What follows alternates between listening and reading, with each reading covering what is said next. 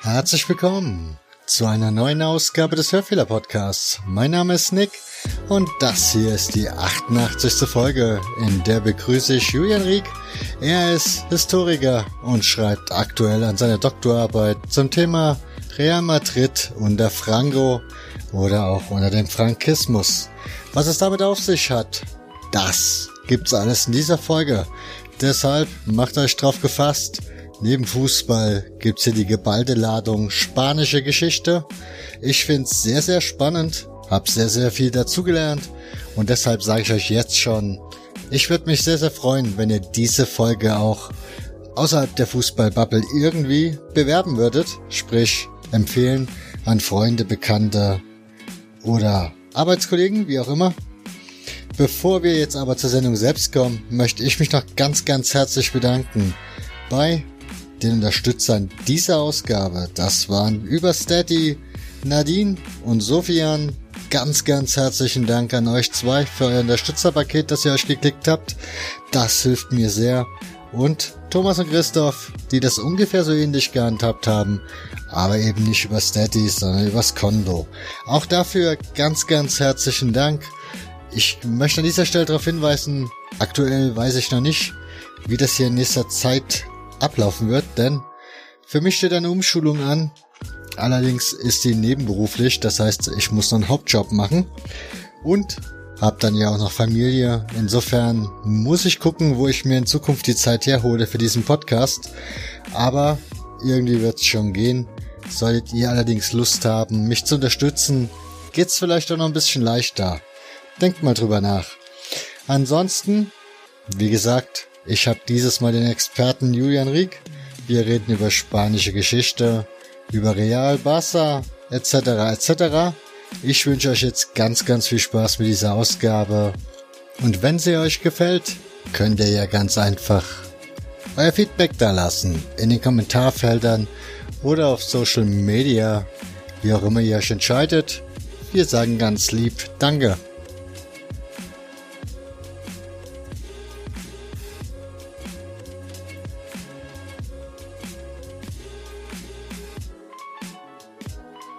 Fast vergessen. Der Song ist von Biocratic, heißt Salaryman und ist erschienen unter Creative Commons Lizenz auf Bandcamp.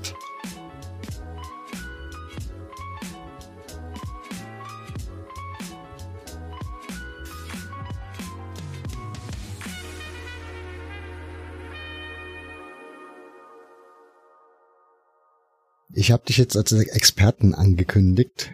Was macht dich denn zum Experten? Ja, das ist natürlich eine hohe Hürde, die du mir da auflegst, aber ich werde es versuchen. Also ich schreibe meine Doktorarbeit in spanischer Geschichte und das Thema ist eben Real Madrid in der Franco-Zeit und ja, ich hoffe, dass mich das eines Tages zum Experten machen wird. Womit ich schon die erste Frage habe. Ich habe deinen Lebenslauf hier stehen von der Humboldt-Universität zu Berlin und da steht oben drüber vor deinem Namen M.A. Was bedeutet das?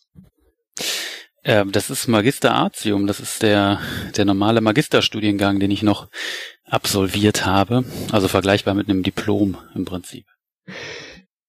Man kann hier lesen, du hast 2004 dein Abitur in Neuss gemacht und hast dann 2005 angefangen mit einem Studium der politischen Wissenschaft, neueren Geschichte und Ethnologie, Altamerikanistik an der Uni in Bonn. Jetzt haben wir 2020. Ist das üblich, dass man da so lange studieren muss? Ach so, ja, ich habe das Studium ja abgeschlossen, 2012. Also ich war dann doch fertig, bevor der Studiengang auslief. Und die Doktorarbeit, an der ich ja jetzt sitze, das ist ja quasi etwas, was dann hinten draufkommt. Und ich bin ja auch, man sieht ja auch, dass ich die Universität gewechselt habe. Und man kann mit Sicherheit kürzer studieren, aber es gibt auch Leute, die länger studieren. Also ich denke, es war noch im Rahmen, ja.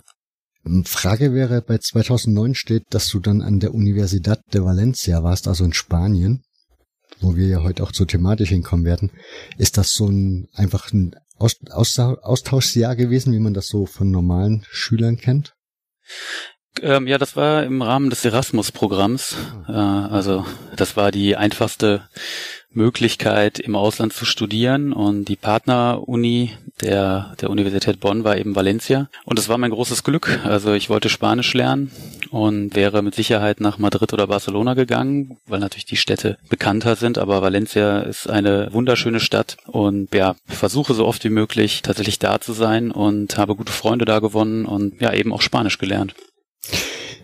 Würde mich interessieren, weil das ist für mich immer so, ich hatte jetzt das Wochenende mich mit einem Kollegen getroffen zu einem Podcast, der auch so ein bisschen historisch interessiert ist, aber da jetzt nicht beruflich unterwegs ist. Und er erzählte dann halt auch, man kommt halt so in der Mitte des Lebens, es kommt man vielleicht mal auf die Idee, sich für historische Dinge zu interessieren. Das geht mir ähnlich. Und wenn man jetzt bei dir schaut, wie gesagt, du hast nach dem Abi direkt Studium in die Richtung gemacht. Woher kommt dein historisches Interesse? Ach ja, das ist eine gute Frage, über die ich auch häufig nachdenke und warum ich mich zum Beispiel nicht für Naturwissenschaften interessiere. Das können dann vielleicht andere wiederum nicht verstehen. Das ist ja auch gut, dass die Interessen unterschiedlich gelagert sind. Aber tatsächlich im Nachhinein ist mir aufgefallen, dass es schon sehr mit dem Fußball zu tun hat. Also weil ich von klein auf Fußball begeistert war und ja mich an die WM 1990 erinnern kann und gleichzeitig auch für Fußballgeschichte. Also welche Fußball-WMs gab es vorher? Wer war Weltmeister davor, warum ist Deutschland zum dritten Mal dann Weltmeister geworden und was waren die ersten beiden? Und ich glaube, so langsam hat sich das entwickelt und wenn ich als Kind gelesen habe, dann waren es Fußballgeschichten und einige davon spielten eben auch in anderen Jahrzehnten und da sah die Lebensrealität der Kinder, die da beschrieben wurden, ganz anders aus und ich glaube, diese Kombination hat dann dazu geführt, dass ich wissen wollte, wie es in anderen Jahrzehnten und Epochen zugegangen ist. Mhm. Aber wie gesagt, du bist ja auch ein Fußballexperte. Insofern würde mich natürlich auch interessieren, das Thema Real Madrid unter Franco. Hast du was mit Real Madrid zu tun, dass dich das Thema so interessiert? Ja, indirekt. Durch dieses Studium in Spanien war ich natürlich auch in Valencia im Stadion und fängt an, sich über den spanischen Fußball zu informieren. Ich muss sagen, dass meine Sympathien eigentlich gleich verteilt waren. Also das war das Jahr, in dem Pep Guardiola beim FC Barcelona diesen überragenden Fußball hat spielen lassen und die waren so dominant mit diesem Ballbesitzfußball, dass für mich da gleich die Sympathien verteilt waren und Real Madrid tatsächlich für mich eher eben ja Antipathien hervorgerufen hat. Und das liegt eben auch daran, dass man so ein bisschen, hatte ich dann schon auch zu den historischen Begebenheiten was gemeint zu erfahren und bin eben auch davon ausgegangen, dass Real Madrid eben der Franco-Club war. Und für mich als jemand, der eben politisch interessiert ist und sich ganz und gar nicht auf Seiten des Faschismus sieht, sondern das quasi auch als Lebensaufgabe sieht, dass das nicht wieder passiert, konnte ich ja nicht Real Madrid-Fan sein. Und dann mit der näheren Beschäftigung des Themas musste ich natürlich erfahren, dass es viel komplizierter ist. Das ist ein spannender Aspekt, da kommen wir gleich nochmal drauf. Ich möchte trotzdem nochmal kurz bei deinem fußballerischen Hintergrund bleiben, um den Hörern noch so einen kleinen Eindruck zu vermitteln, wie weit du dich so für Fußball interessierst. Du hast eine Fußballfibel geschrieben, die behandelt allerdings nicht Real Madrid, sondern zu welchem Verein? Fortuna Düsseldorf, meinem Herzensverein tatsächlich. Das wäre die Frage. Ich habe ja gesagt, du bist erst neues dein Abitur gebaut, von daher, das liegt ja bei Düsseldorf. Das heißt, das ist so dein lokaler Fußballverein und da war dann auch schon direkt dein Herz immer. Nee, das ging über Umwege, also es stimmt, dass ich bin sogar in Düsseldorf geboren, allerdings auf der linken Rheinseite, also Düsseldorf hat wie Köln eben Stadtteile auf beiden Rheinseiten und man spricht ja dann die Kölner sprechen von der Düsseldorfer Rheinseite von der Schelsig, ja, also die blinde Seite quasi, aber ja, ich bin in Düsseldorf geboren und bin aber, ja, das wird dann in der Fußballfibel erzählt, die ist jetzt vor 2-3 Wochen erschienen, ich will auch nicht zu viel verraten, aber es ging über Umwege und über die Bekanntschaft mit einem Fußballprofi dann eben zu Fortuna und dann, ja, das war dann eben auch so als Teenager, man wechselt vielleicht als Kind noch irgendwie häufiger den Verein, weil man das eine oder andere Trikot schön findet oder irgendein Spiel gesehen hat, aber dann mit 14, 15 wechselt man nicht mehr den Verein und ich bin bei der Fortuna geblieben, hab's häufig bereut, aber ja, es lässt einen dann nicht mehr los. Das waren auch nicht die erfolgreichsten Jahre der Fortuna dann, oder? Ja, ich bin zur Rückkehr in die Bundesliga 1995, also genau zum 100. Jubiläum, ist Fortuna wieder in die erste Liga aufgestiegen. Das war dann wirklich der größte Erfolg für die nächsten 15 Jahre und ich habe mich dann auch in meinem Buch gefragt, wieso habe ich mir das eigentlich angetan? Also wieso geht jemand mit 19, 20 Jahren zu einem Oberligisten? Ne? Die Fortuna wird ja dann in der Folge bis in die viertklassige Oberliga durchgereicht und ich war nicht der Einzige. Es waren viele, viele junge Leute in meinem Alter, die plötzlich zu Fortuna gingen und man fragt sich, wieso geht man nicht irgendwo Fußball gucken, wo der Fußball reich ist und schön, aber ich glaube, genau das hat es das auch ausgemacht, dass die Atmosphäre einmal sehr familiär war, man war ganz nah dran, man konnte die Spieler, also teilweise wenn sie ausgewechselt wurden, haben sie im Block gestanden, es war eben nicht so perfekt, ja, also ich glaube, wir sind Kinder dieser Generation Y, die mit der Globalisierung konfrontiert wurde, von höherer Arbeitslosigkeit und immer von den Lehrern und den Eltern gesagt bekommen hat, wir müssen uns anpassen und wir müssen uns vorbereiten auf die Globalisierung. Und bei der Fortuna wurde jeder akzeptiert mit all seinen Fehlern und das war so ein bisschen das Gegenbild, glaube ich. Ich glaube, ich muss mir diese Fußballfibel nachher holen. Das klingt sehr, sehr spannend. Gerne. Jetzt würde mich interessieren, du hast ja nicht nur diese Fußballfibel geschrieben, sondern du hast im Laufe der Jahre dann doch schon ein bisschen was geschrieben. Unter anderem, sag mir, wenn ich falsch liege, ein Beitrag namens Real Madrid gegen den FC Barcelona, El Clásico als spanischer Erinnerungsort. Das ist richtig. Das klingt schon mal sehr, sehr spannend. Ja, erklär mal, worum es da geht in dem Text. Ja, also wir alle kennen den Clásico und das mit das größte Vereinsduell, was es auf der Welt gibt. Es gibt mehrere 100 Millionen Zuschauer bei jedem Clásico. Also nicht im Stadion, aber natürlich übers Internet und übers Fernsehen.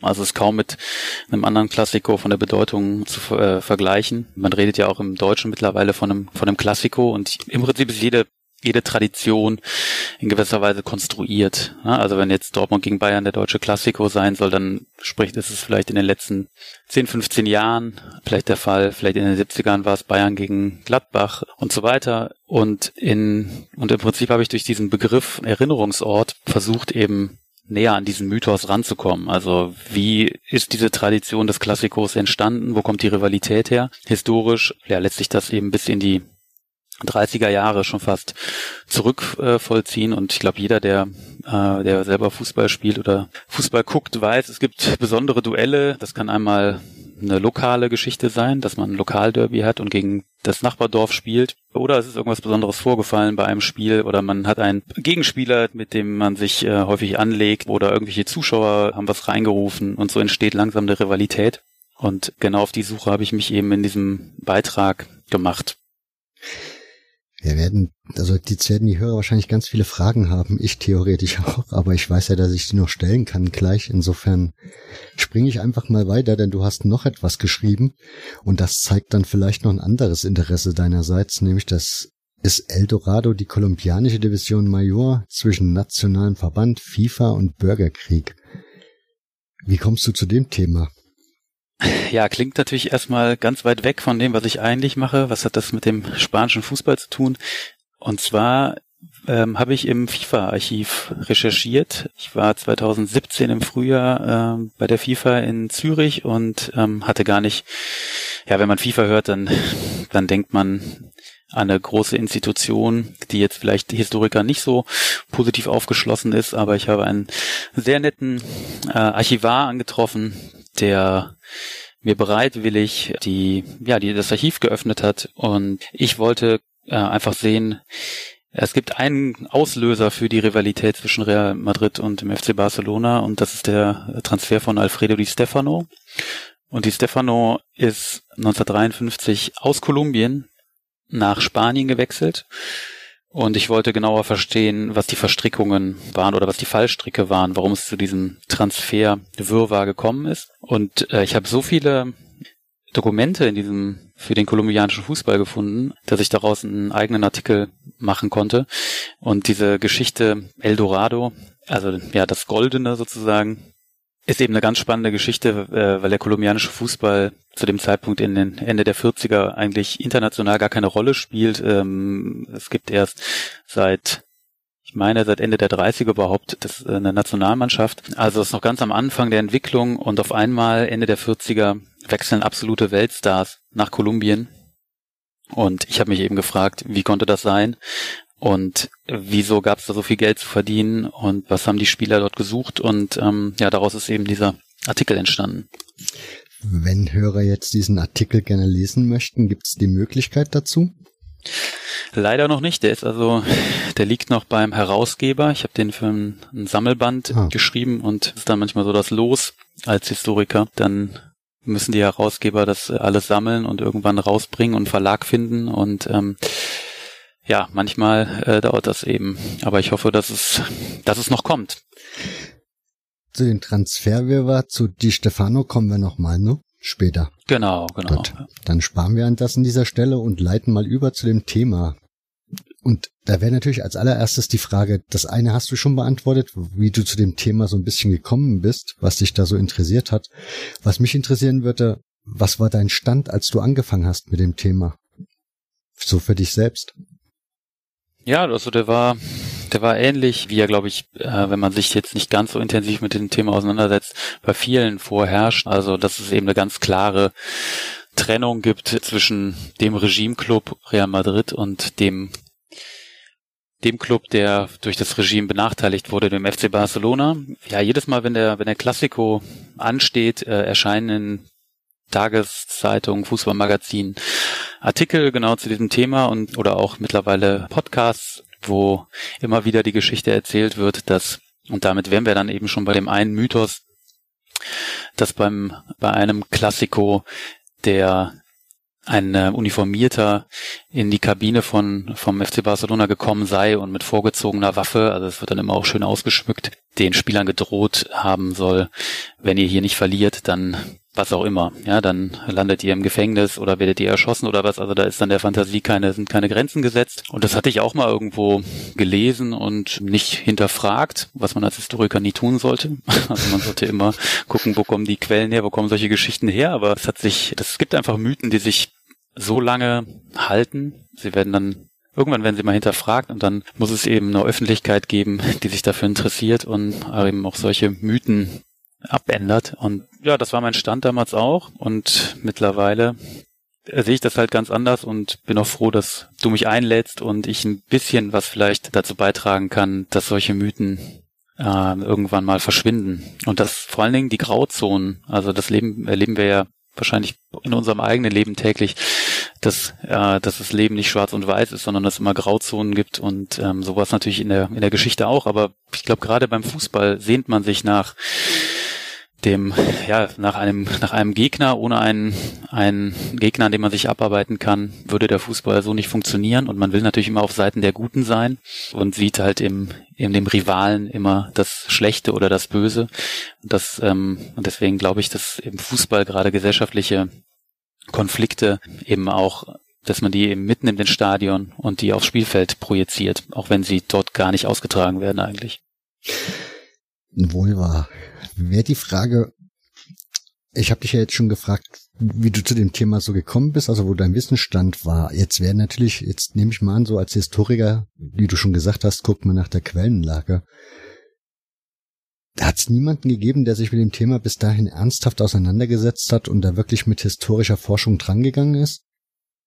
Hat es gegeben, aber man muss sagen, dass die Sportgeschichtsforschung nicht nur in Spanien, sondern eben auch in anderen Ländern eben nicht ganz ernst genommen wird von den normalen Historikern, in Anführungsstrichen normal, also an den Politikhistorikern. Immer wieder wird natürlich gesagt, der Sport da macht jemand sein Hobby sozusagen zum Beruf, wenn er Fußballhistoriker ist, und man ist lange nicht ernst genommen worden. Man muss ja nur gucken, wie lange es gedauert hat, bis der DFB seine Geschichte im Nationalsozialismus hatte aufarbeiten lassen. Also das ist ja erst im Jahr 2005 der Fall gewesen, dass da eine Studie erscheint, und das war seitdem ist zwar einiges passiert, aber es ist eben auch noch viel zu tun und das gilt für viele Vereine in Deutschland und das gilt umso mehr nun für Vereine in Spanien.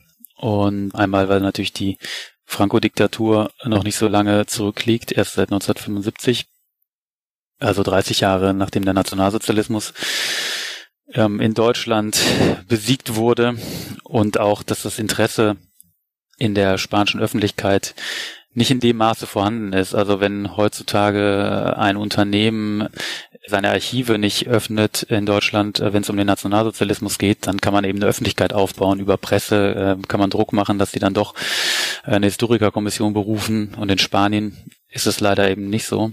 Da ist eben natürlich die Quellenlage sehr problematisch. Gleichzeitig sind natürlich immer mehr Zeitzeugen, die einfach nicht mehr leben, und deswegen wird es natürlich immer schwieriger. So, jetzt sitze ich hier in Deutschland und sage, ich möchte dieses Thema recherchieren. Wie bist du da dran gegangen? Ja, ich habe erstmal geguckt, was es gegeben hat an Literatur, und es gibt durchaus zwei Autoren, die wissenschaftlich daran gegangen sind. Das können wir mit Sicherheit in die Shownotes nachher packen. Das ist beides mal auf Spanisch erschienen, und es sind kurze Artikel, 20, 30 Seiten. Und also die kann man gut lesen, sind aber auch schon was älter. Und es gibt eine Chronik von Real Madrid aus dem Jahr 2002. Und diese Chronik geht recht kritisch mit der Geschichte um, was auch dazu geführt hat, dass diese Chronik, die eigentlich von Real Madrid in Auftrag gegeben wurde, 2002, dass die von der Real Madrid Stiftung nicht vertrieben wurde. Also die ist dann irgendwann wirklich in den Antiquariaten gelandet, weil der Vereinsführung das zu kritisch war. Das hat's gegeben, aber das ist, wie gesagt, ja, mittlerweile 20 Jahre alt. Ich habe dann geguckt, wie ist die Situation im Archiv. Gibt es ein Archiv von Real Madrid, und das hat viel Zeit in Anspruch genommen. Und am Ende habe ich es aber tatsächlich geschafft, bei Real Madrid ins Archiv zu kommen, was tatsächlich bei anderen Vereinen nicht einfach ist. Also ich war jetzt vor kurzem wieder in Spanien und wollte bei Athletic Bilbao ins Archiv, und da hat der Archivar mir gesagt, dass der Vorstand, seitdem es diesen Vorstand gibt, die werden ja mal für 4, 5 Jahre gewählt, dass noch nie jemand, kein Historiker ins Archiv gekommen ist, während dieser Vorstand ja seine Amtsperiode ausgeübt hat. Wenn du sagst, das hat viel Zeit in Anspruch genommen, was heißt das? Also an wen hast du dich da gewendet, und wie darf ich mir so ein Archiv vorstellen? Ich meine, bei Real Madrid stelle ich mir jetzt irgendwie so Glitzer vor und nicht irgendwie in so einem Gewölbekeller. Von daher, wie war da so die Realität? Ja, also es ging über viel, sagen wir mal, Klinkenputzen. Also so ganz klassisch alle möglichen Leute angeschrieben, die irgendwas damit zu tun haben könnten. Das wäre jetzt noch eine sehr komplizierte Geschichte, aber ich habe wahrscheinlich ein bisschen Glück gehabt und bin irgendwann an die richtigen Leute geraten. Ich habe eben diese beiden Aufsätze genannt. Einer von den beiden Sporthistorikern ist eben nicht ins Archiv gekommen. Das schreibt er auch, dass man ihn nicht gelassen hat. Warum sie mich reingelassen haben, kann ich am Ende nicht genau beurteilen. Und das Archiv habe ich tatsächlich nicht von innen gesehen. Ich habe mir aber sagen lassen, das ist eigentlich eine sehr schöne Geschichte, als 2002 diese Chronik erschienen ist. Ja, da gab's eben das Archiv noch nicht. Und zwar hat mir der Historiker, der diese Chronik mitverfasst hat, das sehr bildlich erzählt. Die sind damals eben vom Verein beauftragt worden, und dann wurden ihnen die Keller zum Estadio Santiago Bernabéu, also der Heimstätte von Real Madrid, geöffnet. 1982 war ja die Weltmeisterschaft in Spanien, und da gab's Arrestzellen, um Hooligans zu verhaften, direkt für das Spiel aus dem Verkehr zu ziehen. Und in diesen Zellen haben sich, ja, der erzählt, riesige Stapel von Aktenordnern, von Kisten, von Pokalen gehäuft. Teilweise waren die Sachen vermodert, und sie mussten mit Schutzkleidung, Gummistiefeln und Handschuhen und Masken da rein, weil es wurde halt lange Zeit einfach, ja, wie man das vielleicht von sich zu Hause auch kennt, erstmal alles in den Keller und dann man es eben einfach da liegen lassen, und da muss man also auch schon ein bisschen Geld in die Hand nehmen, um sowas eben zu retten, und die wenigsten Fußballvereine investieren dieses Geld, weil es natürlich, haben wir ja jetzt während Corona gemerkt, in Spielergehälter stecken. So geht eben viel von diesem historischen Material verloren. Und mir wurde dann immer, also es gibt keine Findbücher, muss man dazu sagen. Normalerweise geht man ins Archiv und redet mit dem Archivar und sagt, ich suche zu dem und dem Thema was, und dann erklärt er einem so ein bisschen, wie das Archiv aufgebaut ist, und dann gibt es so eine Schlagwortsuche vielleicht. Also in manchen Archiven eben immer noch Findbücher, wo man dann wirklich Seite für Seite durchgehen muss. nach welchen Überschriften sind die Akten geordnet. Und sowas gibt's bei Real Madrid natürlich nicht, aber ich konnte eben ungefähr nach den Funktionären suchen. Also die Funktionäre haben eben ihren Nachlass dort gelassen. Und so bin ich erstmal durch die Nachlässe der einzelnen Funktionäre gegangen. Ich mag ja auch in meinem Keller Sachen liegen haben, aber dass ich da mit einer Maske und Gummistiefel rein muss, ist eher nicht so. Was ist da drinnen los gewesen, dass die ernsthaft Masken aufziehen mussten? Ja, die wussten halt nicht, wenn da ein Wassereinbruch war oder das, passiert ja, ne? Wenn es irgendwie starke Regenfälle sind und irgendwie das Wasser von unten vielleicht auch durch die Kanalisation drückt, oder es einfach ein feuchter Keller ist, die werden den nicht so isoliert haben unter dem Stadion. Und dann wussten sie eben nicht, es ist verschimmelt, oder was sich da für Dämpfe entwickelt haben. Also, so muss es gewesen sein. Archive ist ein sehr, sehr spannendes Thema. In der Regel, also läuft das hier in dem Podcast immer so, ich frage, und wie war das so? Gibt's da ein Archiv? Und dann ist die Antwort, Zweiter Weltkrieg, alles verschwunden, zerstört, verloren gegangen. Und meistens, viele Vereine haben auch gar kein wirkliches Archiv, sondern irgendwie nur so ein bisschen was zusammengesammelt ist, was noch irgendwie übrig geblieben ist. Wie ist das da in Spanien? Also, du hast ja jetzt gerade schon so ein bisschen erzählt, das klang so, als wäre da viel Material übrig geblieben. Ja und nein. Also auch der Bürgerkrieg hat seine Spuren hinterlassen. Also das Archiv von Real Madrid ist, alles was vor 1939 stattgefunden hat, ist verschollen. Also es ist nicht klar, wo es ist. Vielleicht findet man das in 50 Jahren irgendwo oder es ist längst irgendwo im Papiermüll verschwunden oder in irgendeinem Keller. Das ist halt immer das Los. Fußballvereine haben lange nicht begriffen, was sie für einen Wert auch mit ihren Akten und ihren Pokalen und ihren Trikots und sowas haben. Also das hat eben lang gedauert. Also wie gesagt, der DFB hat auch bis zu dieser Studie 2005, bis die dann erschienen ist, ich glaube, bis auf eine Historikerin niemanden ins Archiv gelassen. Also die Fußballvereine haben eben auch die Befürchtung, dass da Sachen gefunden werden, die ihnen eben nicht gut zu Gesicht stehen und dass das eben gegen die Erzählung dann eigentlich eingesetzt werden kann, die Vereine von sich selber erzählen.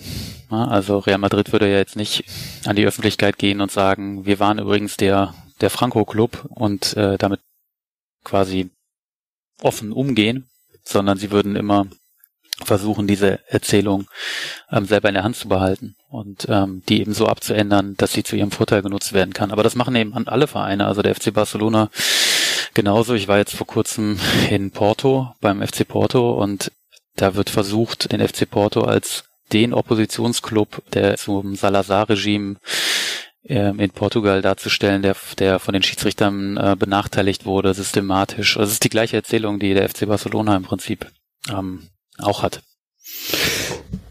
Okay, ein sehr, sehr spannender Punkt da. Aber steigen wir mal richtig in das Thema ein, Real unter Franco. Vielleicht mal so ein bisschen Grundlagenkenntnisse erstmal, dass wir so ein bisschen reinkommen. Wer ist Franco gewesen und vor allen Dingen, wie kam es zu der Diktatur?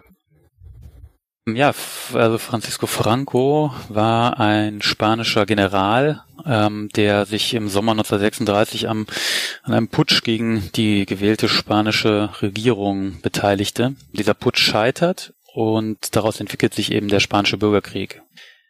Also Franco sitzt im Prinzip mit seinen Truppen in Nordafrika, wo die spanische Fremdenlegion gewesen ist, die er eine Zeit lang angeführt hatte. Ja, im Prinzip kommt jetzt der deutsche Nationalsozialismus mit da rein, denn die Deutschen helfen eben, diese Truppen aufs spanische Festland zu überführen, denn die Luftwaffe und große Teile der Marine bleiben loyal zur Republik. Und ja, aus diesem Putsch entwickelt sich dann eben dieser spanische Bürgerkrieg, der bis 1939 dauert, also wirklich Hunderttausende von Opfern fordert. Und die Franco-Diktatur wird dann zu einer der längsten Diktaturen des 20. Jahrhunderts in Europa. Je nachdem, wie man jetzt rechnet, kommt man auf über 40 Jahre, denn in manchen Regionen eben schon ab 1936 und es gibt erst 1978 eine demokratische Verfassung wieder. Und Franco stirbt 1975 eben im Bett, wie die Spanier immer sagen. Also er ist nicht irgendwann aus dem Amt gedrängt worden, sondern die Diktatur geht quasi mit seinem Tod erst zu Ende und fordert auch nach 1939 noch über 100.000, also 130.000 Opfer wahrscheinlich durch Erschießungen. Also eine wirklich der brutalsten Diktaturen. Wie muss man sich die vorstellen? Also wie sah die für den Spanier im Alltag aus? Ja, das ist eigentlich wie in jeder Diktatur ganz unterschiedlich. Diktaturen, und das ist vor allen Dingen in den letzten Jahren in der historischen Forschung herausgearbeitet worden, funktionieren nicht so wie wenn man das häufig so meint, dass von oben Diktator mit einer kleinen Führungsklicke nach unten durchregiert durch Gewalt. Das natürlich auch. Also Gewalt ist immer ein Mittel, was im Frankismus eingesetzt wurde bis zum Schluss. Also bis 1975 werden politische Gegner hingerichtet. Bis in die 70er Jahre werden sie noch erdrosselt, also auf wirklich mittelalterliche Art und Weise. Aber gleichzeitig natürlich funktionieren Diktaturen auch durch Beteiligung der Bevölkerung. Also keine Diktatur kann lange überleben, wenn sie sich nicht einen Teil der Bevölkerung oder die Zustimmung eines Teils der Bevölkerung sichert. Und das hat der Frankismus vor allen Dingen dann Ende der 50er, Anfang der 60er Jahre durch ein vergleichsweise großes Wirtschaftswachstum geschafft, durch einen gewissen Aufschwung, einen vielleicht teilweise auch nur vermeintlichen Aufschwung. Also man muss sehen, dass bis in die 50er Jahre hinein Menschen gehungert haben in Spanien, noch als Auswirkung des spanischen Bürgerkriegs, aber natürlich auf der anderen Seite viele Profiteure mit dabei waren in der Diktatur. Und was ich jetzt eben versuche, ist zu zeigen, welche Rolle der Sport eigentlich gespielt hat, um diese Diktatur eben auch so langlebig zu machen und warum das so lange funktionieren konnte. Es gab zwar immer wieder Widerstand, viel mehr als zum Beispiel im Nationalsozialismus. Es gab Demonstrationen, es gab Streiks, aber es ist eben nie zu der großen Bewegung gekommen, wie zum Beispiel, wenn man nach Chile guckt, wo die Diktatur eben auch durch die Straße gestürzt wurde, eben dann später in dem Übergang zur Demokratie. Da gibt's wirklich Massenproteste, aber das ist dann wirklich so in den letzten Jahren. Aber eben es ist noch nicht flächenmäßig geklärt, durch welche Angebote im Prinzip der Frankismus, welche Angebote er an die Bevölkerung gerichtet hat und wieso es eben warum sie so lange an der Macht waren. Das wäre jetzt die nächste Frage gewesen, weil du gesagt hast, der ist im Bett gestorben. Warum kam da niemand, so ein Nachfolger, der das einfach weitergeführt hat? Warum ging es dann auf einmal wieder zurück zur Demokratie? Der eine Grund ist, dass dieses Regime sich im Prinzip in eine Sackgasse begibt durch die Reformen, die sie anstrengt. Das ist ganz interessant, das ist die sogenannte Tocqueville-These, also je weiter eine Diktatur quasi Lockerungen bewirkt. Also es gibt zum Beispiel bis 1966 gab es eine Vorzensur und dann wird die Zensur quasi abgeschafft und auf einmal können in den Zeitungen bestimmte Meinungen geschrieben werden, die davor undenkbar waren. Gleichzeitig ist es eben Mitte der 70er Jahre einfach nicht mehr zeitgemäß, dass es in Europa noch eine faschistische Diktatur gibt. Also ich würde den Frankismus durchaus als eine faschistische Diktatur bezeichnen, auch wenn durch diese Langlebigkeit es eben verschiedene Phasen durchmacht, aber die faschistische Partei, die Falange oder das Movimiento, wie es später genannt wird, um auch diesen Faschismus so ein bisschen zu kaschieren, ist bis 1975 eben eine Massenorganisation und hat großen Einfluss auf das Geschehen. Also haben wir einmal den außenpolitischen Druck natürlich, dass das sich langsam ändern muss. Franco stirbt, sein engster Vertrauter und Nachfolger wird 1973 durch die ETA ermordet. Und so ist das Regime eben, ja, das sind jetzt 40 Jahre vergangen und das ist einfach auch nicht mehr die Generation, also die Jüngeren, die nachkommen, die erkennen schon, dass sie so nicht weitermachen können, sondern dass sie im Prinzip ihr System nur retten können, wenn sie es quasi in die Demokratie führen und gleichzeitig aber die Zügel in der Hand behalten. Ja, und das ist ihnen eigentlich relativ gut gelungen. Bis heute ist kein Franco-Täter vor Gericht gestellt worden. Es gibt jetzt vergangene Woche den ersten Fall, dass ein Minister, der Also diese Zeit 75 bis 78 ist eben auch sehr gewalttätig, dieser Übergang zur Demokratie mit politischen Toten und Demonstrationen, die niedergeschossen werden. Und jetzt zum ersten Mal ist ein verantwortlicher Politiker eben, muss vor Gericht aussagen für das, was er von 75 bis 78 getan hat. Aber davor ist eben nie jemand vor Gericht gestellt worden. Das heißt, es gab schon Menschen, die schon noch ein Interesse daran hatten, das System am Leben zu erhalten. Die Diktatur. Mhm. Ja, auf jeden Fall. Also es gibt ja durch diese Übergangsregime, die wurden lange Zeit galt Spanien als der Modellfall für eine Abwicklung einer Diktatur und hin zu einem Aufbau einer funktionierenden Demokratie, also indem man quasi über die Vergangenheit schweigt und die Täter amnestiert, würde das eben die Demokratisierung vereinfachen. Und dieses Modell Spanien ist dann auch nach Lateinamerika exportiert worden. Ich habe eben schon mal Chile genannt, da gibt es sehr viele Parallelen und im Prinzip haben sich viele, es gibt eben keinen Bruch, nicht wie im Nationalsozialismus 1945, wo das Regime von außen besiegt wird und die Parteien verboten werden. Also man muss sich nur mal vorstellen, dass die PP, also die Volkspartei Spaniens, die konservative Partei, wird von 7 ehemaligen Franco-Ministern gegründet. Ja, also das ist eben nochmal was ganz anderes als das, was an Kontinuitäten aus dem Nationalsozialismus natürlich in der Bundesrepublik, aber auch in der DDR dann vonstatten ging. Und ja, natürlich ist also die Franco-Diktatur zu verteidigen, ist in Spanien vielleicht nicht der Normalfall, aber es würde jetzt auch keine große Empörung verursachen. Das war jetzt gerade so meine Frage, ich bin ja zu spät geboren für diese Zeit, also ich habe davon ehrlich gestanden nie wirklich was mitbekommen. Und wenn man jetzt so nach Spanien schaut, hat man ja auch das Gefühl, das ist dort auch kein Thema, sondern Spanien ist halt ein westeuropäisches Land, wie viele andere auch. Wie weit ist das dort für die jüngere Generation, also keine Ahnung, 20-, 30-Jährige, vielleicht auch 40-Jährige noch ein Thema, diese Diktatur? Und gibt's da irgendwo noch Berührungspunkte zu dem Thema? Mit Sicherheit. Also ebenfalls auch vergangene Woche hat ein Gericht in La Coruña in erster Instanz entschieden, dass die Familie Franco die Franco-Sommerresidenz an den Staat zurückgeben muss. Also im Prinzip hat auf Staatskosten hat Franco eine Sommerresidenz sich einrichten lassen und die war nach 45 weiterhin in der Hand der Franco-Familie. Und das ist jetzt nur ein aktuelles Beispiel. Also die haben ein Millionenvermögen, allein die Familie Franco, gemacht und sind nie dafür, also nicht nur für die politischen Morde und Hinrichtungen nie zur Rechenschaft gezogen worden. Also die Franco-Täter, sondern die Familie hat also nie dafür bezahlen müssen, dass sie sich eben die Fründe der Diktatur weiterhin gesichert hat. Und das ist mit Sicherheit nicht die einzige Familie, die eben enorm profitiert hat. Und Spanien galt eben, ich habe mir schon mal so leicht anklingen lassen, lange Zeit als Modellfall.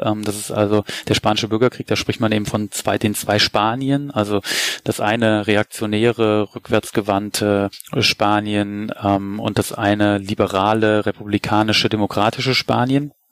Und die Erzählung der Frankisten oder der Postfrankisten, die also immer noch die Zustimmung zur Diktatur haben, die würden sagen, durch Franco, es gab zwar diesen Bürgerkrieg, das hat viele Opfer gekostet, aber Franco hätte das Land befriedet. Ja, also das ist ihre Erzählung.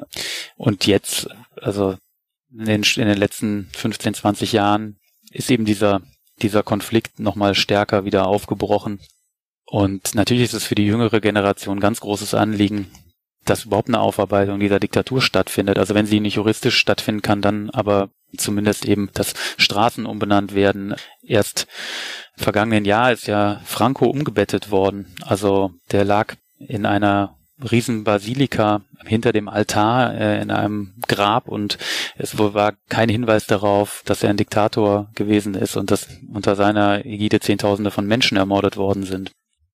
Und das ist natürlich ein großer Stachel für die jüngere Generation, aber es gibt eben auch Teile, die die Diktatur weiterhin rechtfertigen. Ich wollte gerade sagen, solche Theorien von Land befrieden wäre ja in der aktuellen Zeit ein ganz fruchtbares Thema, oder? Mit Gewalt, ne?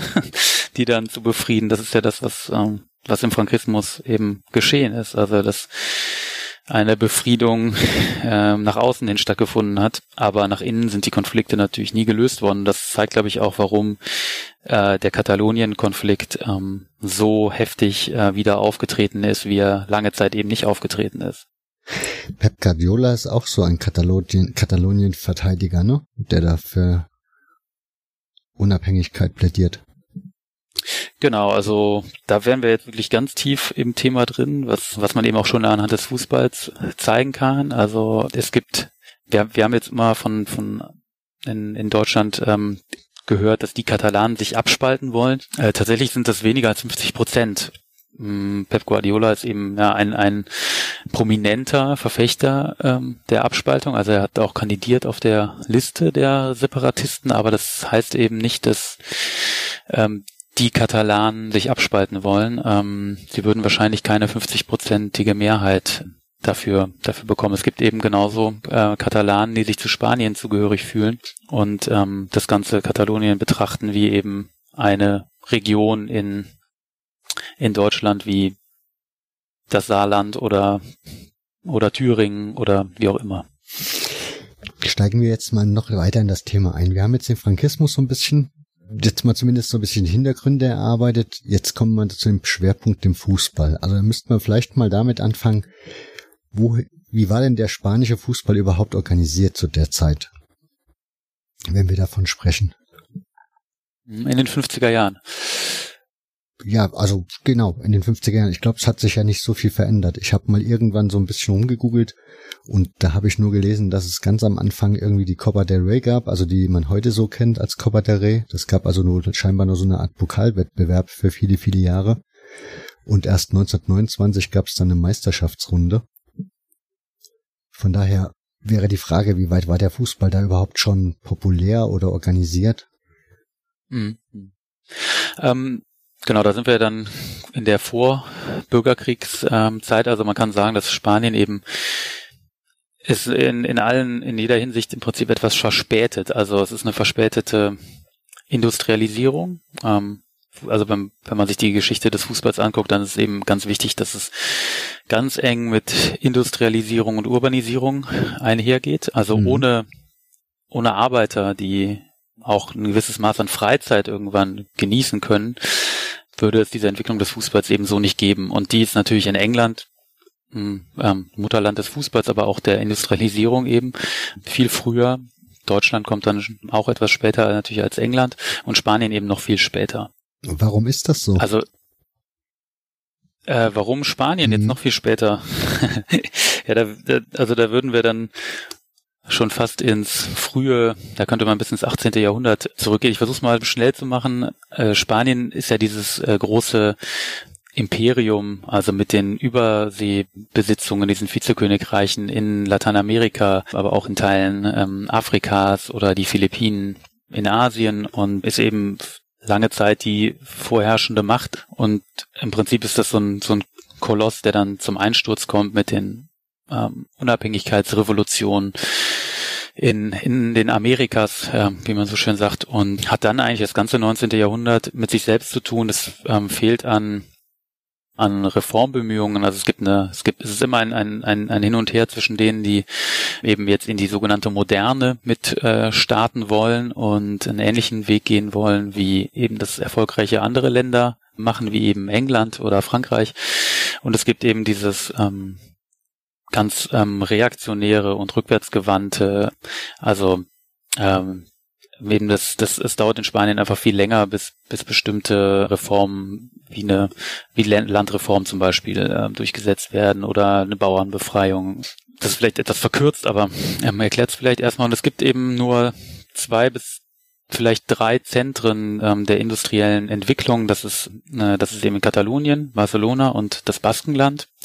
Und in gewissen Teilen eben das Zentrum Madrids, aber eben nicht so stark wie die beiden anderen. Und das erklärt eben auch diese Fliehkräfte in Spanien. Und also es ist kein Zufall, dass auch das Baskenland und Katalonien eben im Prinzip die führenden Fußballregionen in Spanien geworden sind. Also es gibt ja hast du ja gerade gesagt, 1929 die erste Liga und Real Madrid Athletic Bilbao und FC Barcelona sind die einzigen drei Vereine, die nie abgestiegen sind.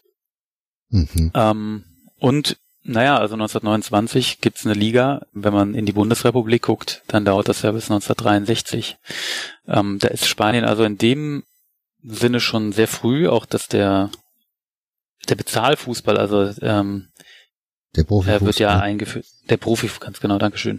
Der Profifußball ist schon ab 1926 eingeführt worden. Aber du hast richtig gesagt, es gibt diesen Pokalwettbewerb und der ist tatsächlich erstmal viel bedeutender als diese Liga. Also Real Madrid gewinnt zur Zeit damals hießen sie dann eben nicht Real Madrid während der Republik, denn die verlieren dann diesen Titel. Cup gewinnt Madrid zweimal in den 30ern, das ist viel mehr wert, als den Ligawettbewerb zu gewinnen. Also das hat sich so ein bisschen gedreht. Darf ich da kurz reinpreschen, weil du sagst, dann wechseln sie den Namen nochmal. Also sie sind gegründet worden als Madrider FC 1904. 1902, okay. Mhm. 1904 waren sie bei der Gründung der FIFA dabei, genau. Genau. 1902. Und wie gesagt, unter Madrider FC. Dann kommt irgendwann der König und sagt, hier, ihr dürft den Titel Real tragen. Richtig, so zusammengefasst? Ganz genau, ja. Und dann müssen sie den Titel auch wieder abgeben. Genau. Ja, aber das Königreich wird ja 1931 quasi gestürzt. Der König muss ins Exil und es wird eine Republik ausgerufen und damit eben auch alle königlichen Sportvereine, Stiftungen, was auch immer, also alle Institutionen, die dieses Real als Präfix da haben, sind eben, die verlieren diesen Titel. Und also vielleicht zwei Ergänzungen, einmal dann zu dieser FIFA-Gründung 2004, das zeigt eben auch, dass der spanische Fußball noch nicht so weit war wie andere. Es gibt eben, habe ich 2004 gerade gesagt? 1904. Ja, 1904, die Hörer wissen das. Genau, also 1904 die FIFA-Gründung und da gibt es keinen spanischen Fußballverband, den gibt es nämlich erst einige Jahre später und Real Madrid ist auch nicht vor Ort oder der Madrid FC ist auch nicht vor Ort 1904, sondern wird vertreten durch einen französischen Funktionär André Espire. Also da ist niemand zur FIFA-Gründung nach Paris gereist, sondern das war, glaube ich, man darf sich die FIFA eben zu diesem Zeitpunkt nicht so vorstellen, wie wir sie heute kennen, als dass man schon absehen konnte, was das mal werden würde, sondern das waren eben einige Herren, die sich in einem Haus getroffen haben und auch vielleicht gar nicht wussten, was daraus mal werden würde. Und ja, und dieses Real ist ja im deutschen Sprachgebrauch hat sich das eben durchgesetzt, wenn wir sagen Real gegen Bayern oder sowas. Ist klar, dass Real Madrid damit gemeint ist. In Spanien mit La Real ist eben La Real Sociedad San Sebastián gemeint, also ein ganz anderer Verein und man würde von El Madrid sprechen, da weiß jeder, dass Real Madrid gemeint ist. Also dieses Real hat auch zuvor gibt's viele weitere Fußballvereine, die schon diesen Titel besitzen. Also Real Madrid ist nicht der erste, der diesen Titel hat und es eröffnet ihm gewisse Kreise, aristokratische Kreise, aber jetzt auch keinen direkten Zugang zum Herrscherhaus. Also das wäre übertrieben zu sagen. Zwar hat man den König zum Ehrenpräsidenten dann gemacht und auch seine Kinder sollen Fußballfans gewesen sein, aber man darf das auch nicht überinterpretieren. Jetzt habe ich eine Frage. Real Valladolid oder Real Sociedad gibt's ja auch. Jetzt muss ich gestehen, der Gedanke kam mir jetzt erst. Das heißt, ich habe das in der Vorbereitung nicht gecheckt, wo die so regional liegen. Hat da irgendwie jede Region sein eigenes Real bekommen vom König? Oder wonach wurde entschieden, wer Real sein darf und wer nicht? Wer das entschieden hat, also ob die Vereine quasi eine Bewerbung sozusagen abgeben mussten oder ob zu irgendwelchen Jubiläen das vom Königshaus verteilt wurde, kann ich auch gar nicht sagen, aber es gibt Real in jeder Region, da wird kein Unterschied gemacht. Also da gibt's auch in Galicien und auch im Baskenland gibt es eben Vereine, aber wir müssen uns halt eben auch vorstellen, dass in den 1920er Jahren der Fußball eben noch viel mehr durch eine gesellschaftliche Spaltung geprägt ist, gerade in Spanien. Also das ist ja immer noch eine Monarchie. In Deutschland ist es in den 20er Jahren ja auch sehr stark, ist der Fußball geprägt durch, es gibt den Arbeitersport, es gibt quasi den, ja, der Sport ist ja nicht religiös, aber es ist quasi über die Kirchen organisiert, ne? Die DJK zum Beispiel, Deutsche Jugendkraft, ist eine katholischer Sport. Es gibt den jüdischen Sport in Deutschland. Also das ist viel stärker sozial geprägt und in Spanien eben noch mehr durch dieses Königreich eben noch. Jetzt, du hast vor uns gesagt, Real hat diesen Titel dann aberkannt bekommen. Also als das dann vorbei war mit der Monarchie, hat man gesagt, nichts mehr Real.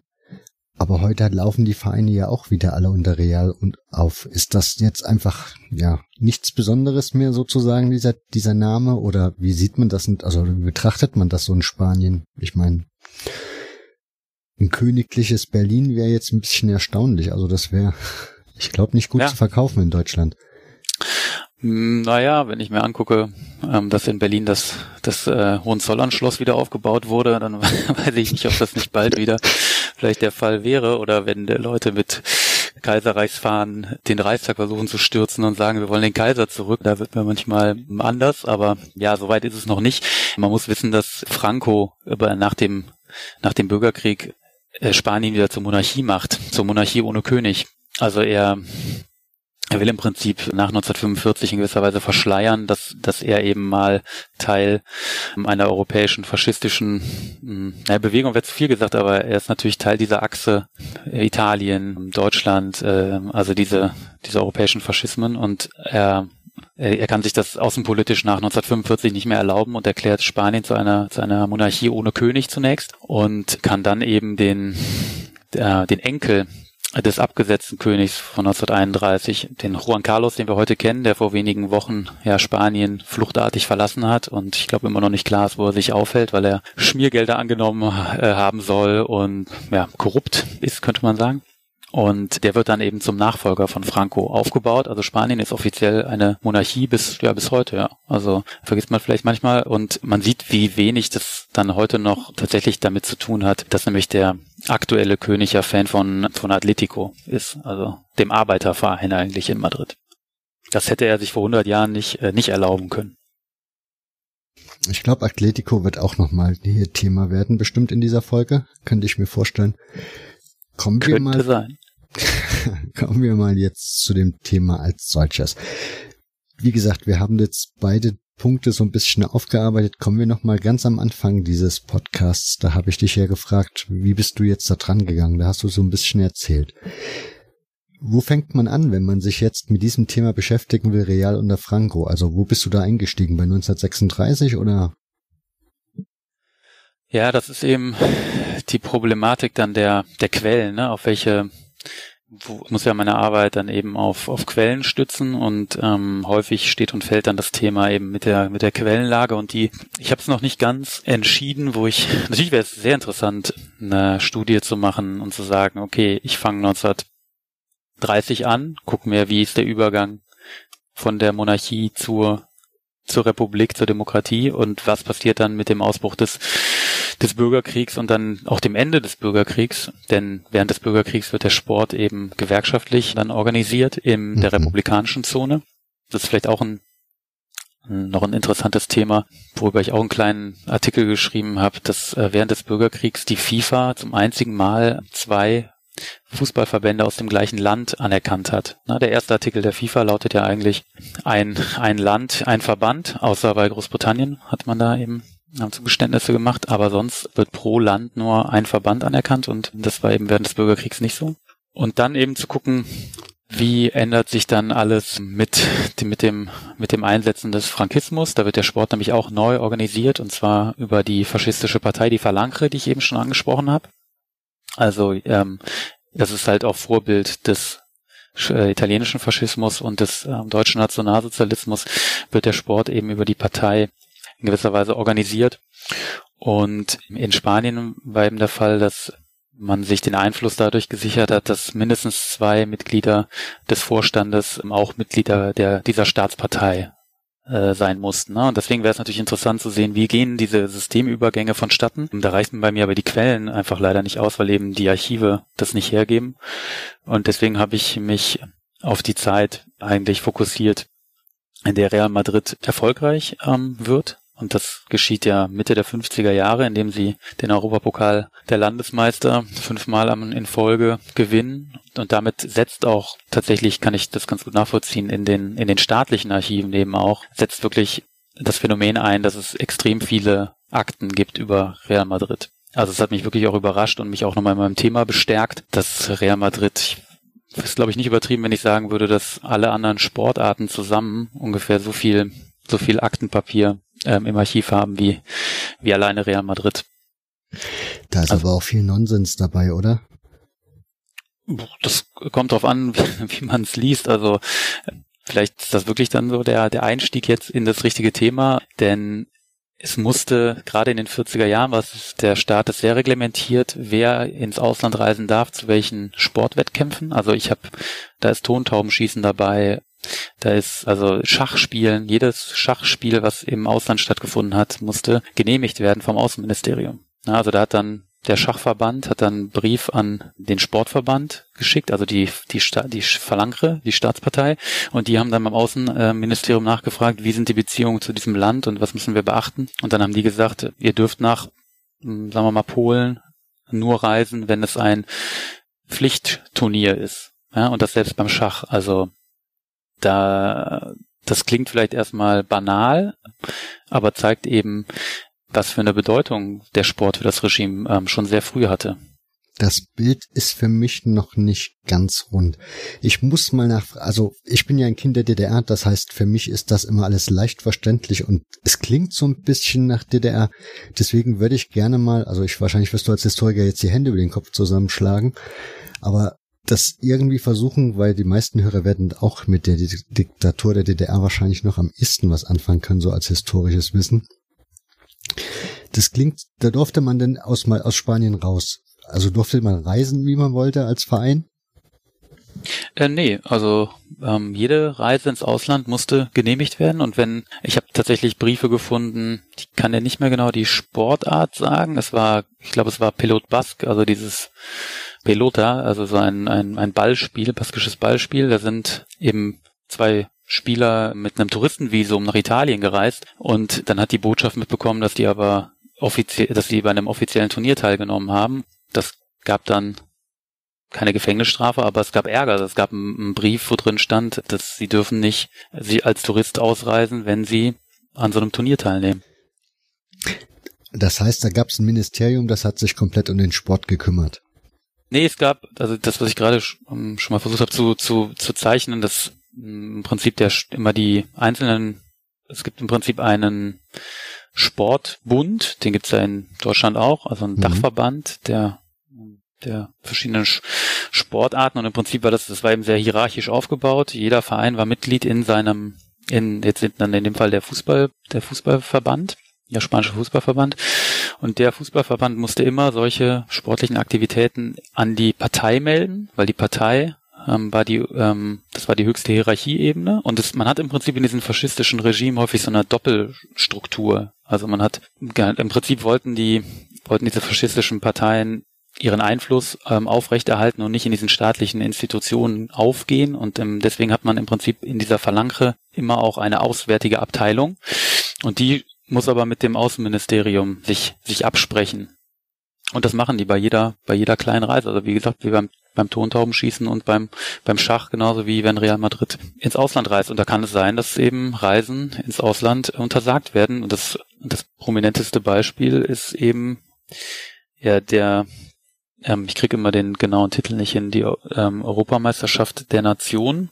Der Europapokal der Nationen, also der Vorgänger der Europameisterschaft 1960, wir hätten ja jetzt das 60. Jubiläum gehabt, wenn Corona nicht dazwischen gekommen wäre, wurde ja nach dem Modus ausgespielt, wie im Prinzip der Europapokal der Landesmeister, dass man Hin- und Rückspiel hat, und dann wäre es eben ein Finale in einem Land gewesen, aber es war nicht ein Land, was alleine dieses Turnier ausgetragen hat. Und da wird Spanien 1960 eben die Sowjetunion im Viertelfinale zugelost. Das spanische Regime nach langem Hin und Her verbietet eben der spanischen Nationalmannschaft nach Moskau zu reisen. Was ja ganz plausibel klingt. Also ich kann das nachvollziehen, dass sie diese Entscheidung getroffen haben. Jetzt würde mich aber interessieren, du hast schon gesagt, die zwei Herrschaften von der Partei mussten jeweils im Vorstand der jeweiligen Fußballvereine sitzen. Diese Verstrickungen, waren die so grundsätzlich gegeben? Also war der spanische Fußballverband zum Beispiel auch irgendwie, keine Ahnung, von den, ich weiß nicht, wie viel Vorstandsmenschen die da so haben in ihrem Vorstand, aber dass da auch ein gewisser Teil halt der Partei zugehörig war? Auf jeden Fall, also die besetzen einfach diese Verbände mit Gefolgsleuten. Also der heißt dann Generalsekretär des Sportverbandes, ist einer der größten Bürgerkriegshelden, also auf Seiten des Frankismus. Das ist ein Militär, der eigentlich viel mehr für Gymnastik und Turnen übrig hat als für diese Ballsportarten, die ja eben nicht so durchgeplant werden können. Das ist ja auch das, was den Fußball eben so in Anführungsstrichen vielleicht anarchisch macht. Das ist ja auch der Konflikt, der in Deutschland lange vorherrscht.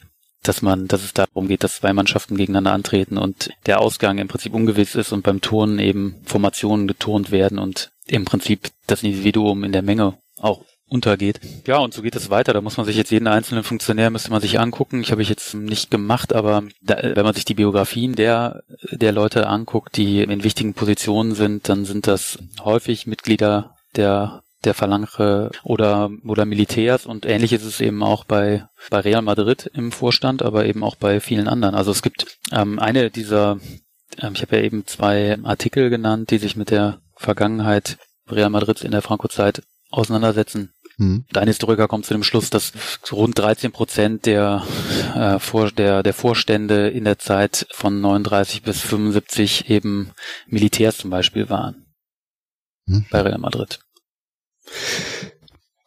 Diktatoren nutzen ja den Sport. Also ich bin auf dich gekommen, muss man vielleicht für die Hörer auch mal sagen. Ich habe Ronny Blaschkes Buch Machtspieler gelesen, in dem halt auch sehr viele Diktatoren so zu Wort oder Thema sind und man da so Einblicke bekommt dazu. Und da bist du halt auch aufgetaucht beim Thema Spanien. Und jetzt würde mich interessieren, wie hat denn Franco die Diktatur genutzt? Also was war sein Ziel, den Fußball irgendwie für was zu instrumentalisieren? Wenn er denn überhaupt den Ansatz hatte, kann ja auch sein, dass du jetzt sagst, überhaupt nicht. Ja, also das ist immer ein bisschen schwierig nachzuvollziehen. Ich glaube, man kann generell sagen, dass Franco keinen Plan mit dem Fußball verfolgt hat oder mit dem Sport generell, sondern die hatten ganz andere Probleme. Aber sie haben relativ früh, deswegen man hat immer diese Zuspitzung auf Diktaturen, ja, aber man vergisst häufig, dass eben häufig der Herr Franco war einfach der Repräsentant dieser Diktatur. Der war das Gesicht und im Prinzip auch die Fassade, aber der war ja jetzt nicht der alleine die Entscheidungen getroffen hat, sondern der hat dann vielleicht irgendwann Sachen abgesegnet, aber alles Weitere entsteht eben in den unteren Hierarchien. Also es ist wirklich, es gibt ja Berichte von Franco, dass er in seinen letzten Jahren nur noch Golf spielen war und Fernsehen geguckt hat und er eigentlich von den großen Entscheidungen oder auch den kleinen Entscheidungen eben, dass er da gar nicht so dran teilgenommen hat mehr, sondern er war eben irgendwie das Gesicht, was nach außen gezeigt wurde und was ist auf jeden Fall, was die Frankisten sehr früh begriffen haben, war, was Sport für eine Rolle spielt. Also wir müssen ja auch sehen, das beginnt in den 30ern mit dem Bürgerkrieg. Wir haben schon die WM 1934 in Italien, was ein großer Erfolg ist für das faschistische Regime. Wir sehen die Olympischen Spiele 1936 in Berlin, die ja Deutschland, Nazi-Deutschland, als friedliebenden Staat im Ausland gezeigt hat und bestens organisiert und große Bauten und beeindruckende Bilder durch Leni Riefenstahl und so weiter. Und das hat halt das war ein großer Erfolg für diese faschistischen Staaten und schon im Bürgerkrieg nutzen die Frankisten eben genau das Gleiche. Also da werden Fußballspiele eben genutzt, um die neue Symbolik zu zeigen. Man muss sich ja vorstellen, man hat jetzt einen Putsch und von jetzt auf gleich ist in manchen Städten einfach ein neues Regime an der Macht und die haben eben nicht die Möglichkeit über Fernsehansprachen oder damals auch noch im Radio eben die Sachen zu übertragen. Also so weit war Spanien nicht, dass man die Leute mit Radiogeräten irgendwie erreichen konnte und da waren solche Massenveranstaltungen wie Fußball, wo vielleicht 20.000, 30.000 Leute ins Stadion gingen, teilweise auch mehr, waren eben extrem wichtig, um die neue Fahne zu zeigen, um den Gruß zu zeigen. Und das haben sie sehr früh begriffen eben und haben sehr früh eben versucht, über den Sport sich Legitimität zu verschaffen. Das, was ich eben schon mal angesprochen hatte, dass es zwei Verbände gibt, das geht nur auf Druck des frankistischen Sport- und Fußballverbandes, also beim Sportverband ging es sogar noch schneller, da hat der IOC gar nicht groß, also das Internationale Olympische Komitee hat gar nicht groß darüber diskutiert, sondern hat im Prinzip den frankistischen Sportverband anerkannt und den den republikanischen nicht mehr. Und da ging es eben da auch noch darum, ob man bei der WM 1938 in Frankreich vielleicht teilnehmen konnte. Und wenn dann das frankistische Spanien dort mit dabei gewesen wäre, wäre das ein Riesenerfolg gewesen. Also die FIFA hat ja mehr, da wird ja immer wieder gesagt, mehr Mitglieder als die Vereinten Nationen. Und das war damals in den 30ern schon einer der mitgliederstärkste Verband der Welt. Ja? Und man konnte damit einfach sein Land repräsentieren, gerade wenn es eben in einem Bürgerkrieg ging. Das haben sie sehr früh verstanden und dadurch eine Art alternative Außenpolitik betrieben, die dann später von Real Madrid eben auch weitergetragen wird. Das Ding ist, mich würde das ja jetzt, ich nehme an, das würde dich auch interessieren, aber du hast ja schon gesagt, die Archivlage lässt es nicht zu, dass du da den Zugang zu kriegst. Dieses, wie sich das halt, dieser Frankismus, wie der sich bei Real, wenn er denn sich durchgesetzt hat, wie er sich da verbreitet hat. Ich meine, nur 2 Beamte da reinzusetzen, ist ja jetzt erstmal, ja, kommt ja drauf an, was die getan haben oder auch nicht getan haben. Ja, nee, das lässt sich dadurch zeigen. Natürlich hat der Frankismus dann eine große Angst, dass über solche Institutionen wie ein Sportverein, der ist ja erstmal unpolitisch, dass sich da vielleicht alte Strukturen, dass die weiterhin vorhanden sind. Denn Madrid war ja genau wie Barcelona während des Spanischen Bürgerkriegs in republikanischer Hand. Und es gibt aber natürlich Funktionäre, die dem Franco-Regime zugeneigt waren. Also mehr als das. Also der Namensgeber für das Stadion, Santiago Bernabéu, der ist als Freiwilliger zur Armee Francos gekommen. Und so haben sich im Vorstand nicht nur diese beiden Falange-Mitglieder befunden, sondern eben Funktionäre, die Frankisten waren. Also das kann man gar nicht anders sagen und sollte man auch nicht beschönigen, sondern die waren antidemokratisch, antirepublikanisch eingestellt und für die war eben Lebensaufgabe, sich für das Franco-Regime einzusetzen. Was dann passiert ist, dass sie dann nach 1975 oder 78 so getan haben, als hätten sie ja immer nur ihrem Verein gedient oder wollten Spanien, das Bild Spaniens in der Welt verbessern. Ja, aber hätten mit der Diktatur an sich nie was zu tun gehabt, was natürlich ja ein schöner rhetorischer Trick ist, aber sich so nicht halten lässt. Wenn ich jetzt aber deine Erklärung so richtig verstehe, dann hast du Real Madrid vor allen Dingen eben, wie gesagt, in den 50er Jahren, also nur in dem Zeitfenster beobachtet bisher, ne? So intensiv, ja. Also, aber natürlich, man sieht ja schon durch deine Fragen auch, die geht dann einfach weiter auch zurück in der Geschichte, weil natürlich das ist ja, glaube ich, auch das, was Leute an Geschichte fasziniert. Man stellt sich eine Frage und es entwickeln sich so viele Fragen hintereinander weg, dass man immer weiter zurückgeht und es genauer wissen will und auch häufig keine Antworten darauf findet und ja, dann weiter recherchiert. Und deswegen ist es eben wichtig zu verstehen, warum Real Madrid dann eben in dieser Zeit, 20er, 30er Jahre, zum Symbol des spanischen Staates wird und warum der FC Barcelona zum Symbol des Katalanismus wird und Athletic Bilbao zum Symbol der baskischen peripheren Nation, in Anführungsstrichen.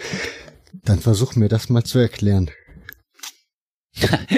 Ja, da muss man so ein bisschen die spanische Geschichte, und das ist auch das, was ich in Valencia eigentlich am allerinteressantesten fand, die spanischen Nationalismen verstehen, lernen. Als ich nach Valencia kam, war ich total geplättet davon, dass die Leute, die sich als links verstanden haben, waren valencianische Nationalisten. Und es geht natürlich im Kopf eines in Deutschland Geborenen irgendwie nicht einher, dass jemand Nationalist sein kann und sich irgendwie progressiv positioniert. Und das zu verstehen, ist ein langer Prozess und man muss viel unterwegs sein und es gibt in Spanien einfach diese Fliehkräfte und dass sich diese peripheren Nationalismen eben immer am Zentrum abarbeiten. Ja, und im Prinzip ist es in Spanien nie so gewesen wie in Deutschland oder Frankreich, dass dadurch, dass Spanien nie an den Weltkriegen teilgenommen hat, hat es dort nie so eine Zentralisierung gegeben. Also dieser Nationalismus ist nie so zentral geworden und deswegen haben sich eben auch Sprachen wie das Katalanische, das Baskische, das Galizische viel länger gehalten als in zum Beispiel Deutschland oder auch in Frankreich. Haben bis Mitte des 19. Jahrhunderts, haben glaube ich nur 60% der Bevölkerung haben Französisch gesprochen, alle anderen haben eine andere Sprache gesprochen und ob das dann eine eigene Sprache ist, ist dann im Prinzip ein politischer Prozess.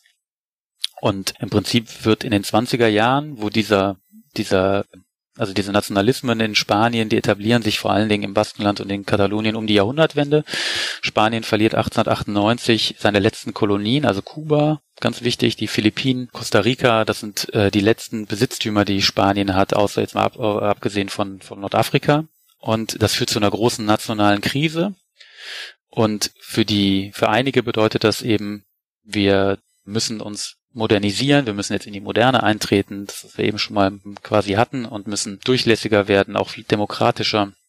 Und manche begreifen das eben so wie in Katalonien zum Beispiel. Vielleicht hast du die Fahne, diese Regionalfahne von Katalonien, die Señera im Kopf, die ist gestaltet wie die kubanische Fahne. Also blauer Hintergrund, dieses blaue Dreieck mit dem weißen Stern und dann die Querstreifen. Und im Prinzip verstehen sich diese peripheren Nationen als eben unterdrückter Teil eines spanischen Zentralstaates und wollen auch in ihre Unabhängigkeit. Na, also ganz logisch im Prinzip aus ihrer Sicht.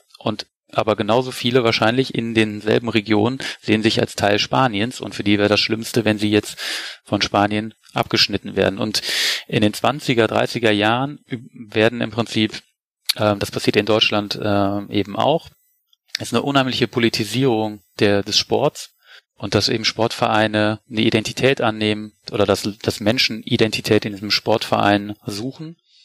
Der FC Barcelona wird eben zum Symbol des Katalanismus. Espanyol Barcelona wird eben zum Symbol für die Katalanen, die sich als Spanier sehen. Da muss ich ganz kurz reinspringen. Wenn du sagst, der FC Barcelona zum Beispiel stand dann so für die Katalanen. Ist das dann auch schon mit Nationalismus verbunden? Ja, da sind wir dann bei den Details. Ab wann spricht man von einer Region oder ab wann von einer Nation? Und da müsste man sich dann im Detail angucken, auch heute ist es ja beim FC Barcelona nicht, da gibt es ja verschiedene Fraktionen. Nicht der ganze FC Barcelona ist für eine Loslösung, und das würde den Verein auch spalten. Also auch selbst Gerard Piqué, der spricht sich ja öffentlich erstmal nur dafür aus, dass man eine Volksbefragung machen sollte, ob Katalonien innerhalb Spaniens bleibt. Es gibt eine nationalistische baskische Partei, den PNUB. Der gebärdet sich immer quasi nationalistisch. Das ist so ein bisschen, das lässt sich vielleicht, man sollte vorsichtig sein mit vergleichen, aber so ein bisschen vielleicht vergleichen mit der CSU. Also wir haben eine christliche, konservative Partei, die immer mal wieder ihre Eigenständigkeit, ihre Besonderheit in diesem Staat unterstreicht und damit auch spielt.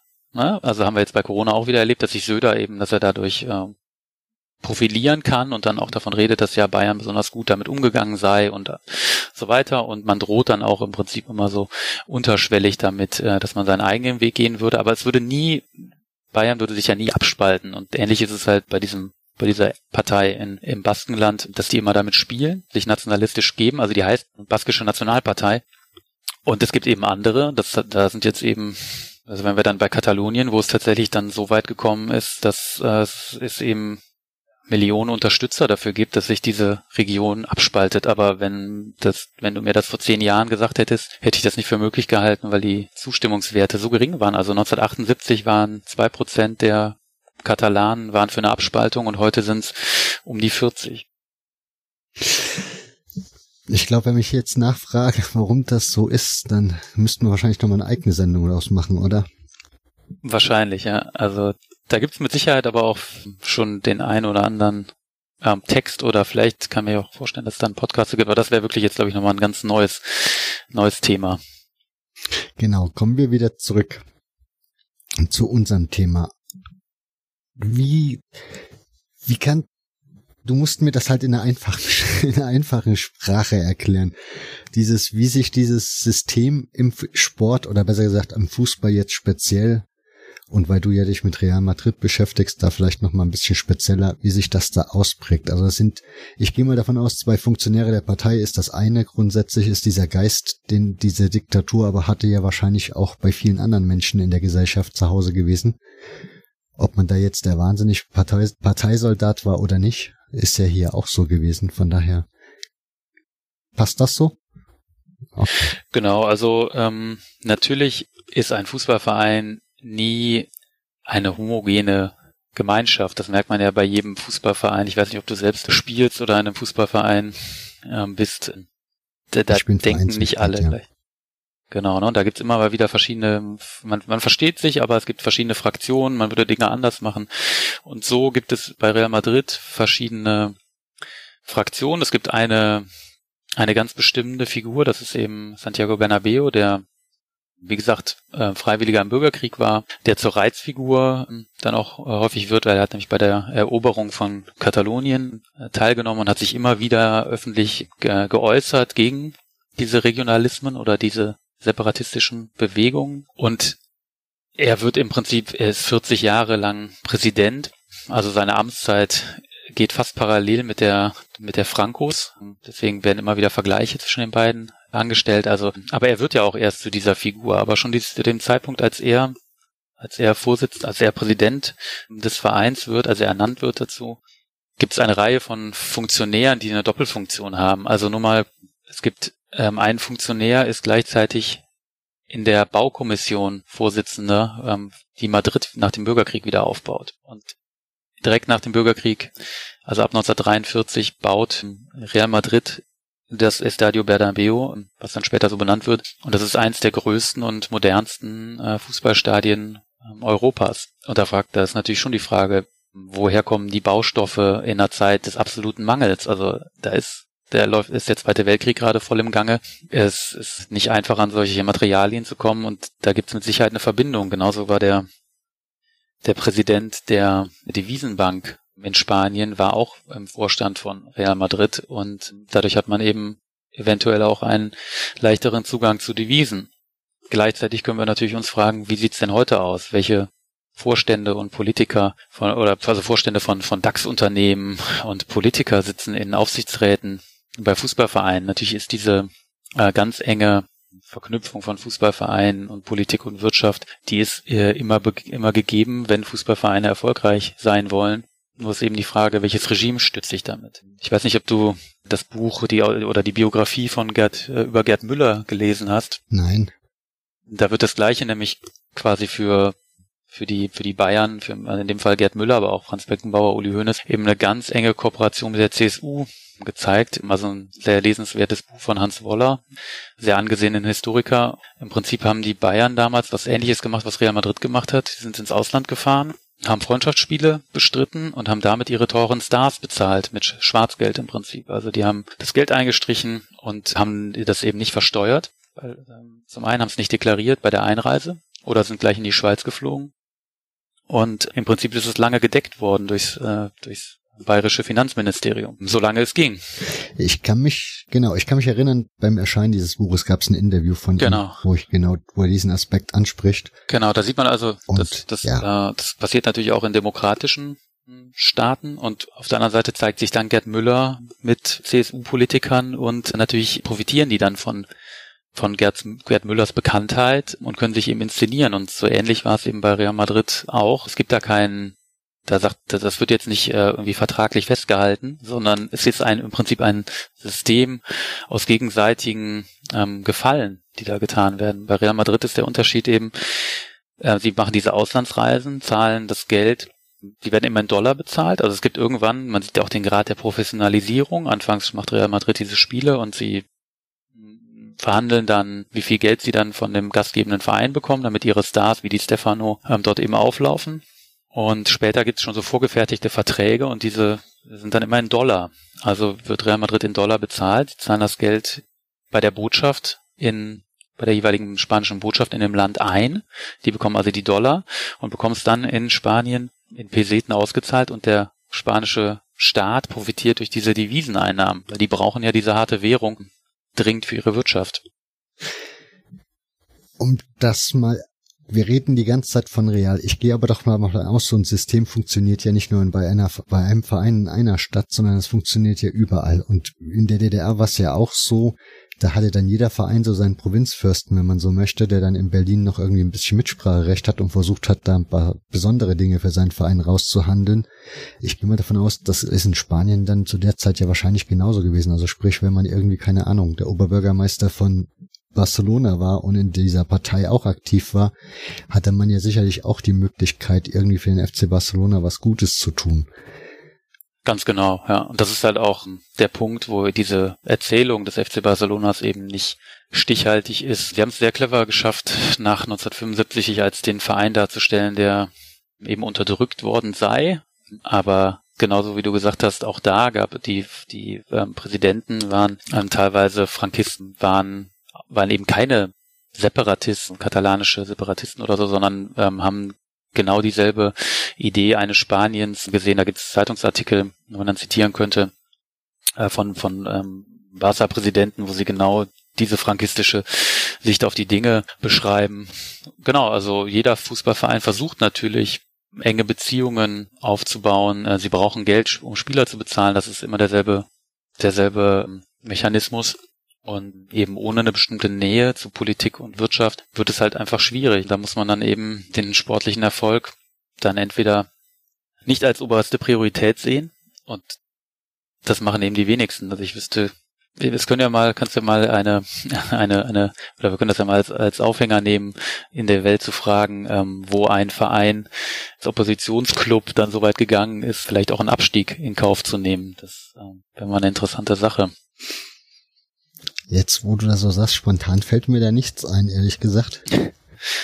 Ja, mir fällt halt La U de Chile, da müssen wir nochmal, du hattest ja auch einen schönen Podcast zum Fußball in Chile, da ist ja also U de Chile ist in den 80ern mal abgestiegen, aber ob das wirklich nur daran liegt, dass Pinochet da irgendwas mit zu tun hätte, das glaube ich auch nicht, das wird nicht der alleinige Grund sein, ne? Aber ansonsten fällt mir nämlich auch nichts ein. Zurück zum Thema, die HörerInnen können jetzt mal bei Google eingeben, Real und Franco, und dann schauen sie mal, was da so für Ergebnisse rauskommen. Und das wäre nämlich meine nächste Frage. Warum ist dieser Mythos Real und Franco, das ist ja scheinbar, also da ist ja schwarz-weiß, wie du es ganz am Anfang schon gesagt hast, ist ja da. Woher kommt das, dass sich das so manifestiert hat, dass das so fest drin ist irgendwie in den Leuten? Also ja, ich denke, das wird eben über den Sport einfach auch vermittelt, wenn wir jetzt beim Thema Fußball sind, dass du natürlich dich immer auf Seiten der Guten wähnst. Ja? Also du willst immer beim richtigen Verein sein. Es gibt ja einfach diese Rivalitäten und automatisch hat man dann was gegen den Verein, mit dem man sonst eigentlich gar keine Berührungspunkte hat. Und das vereinfacht natürlich auch den Alltag enorm, ja, wenn man so ein klares Feindbild hat und man muss sich eben nicht um diese Grauzonen kümmern, ja, das ist bequemer.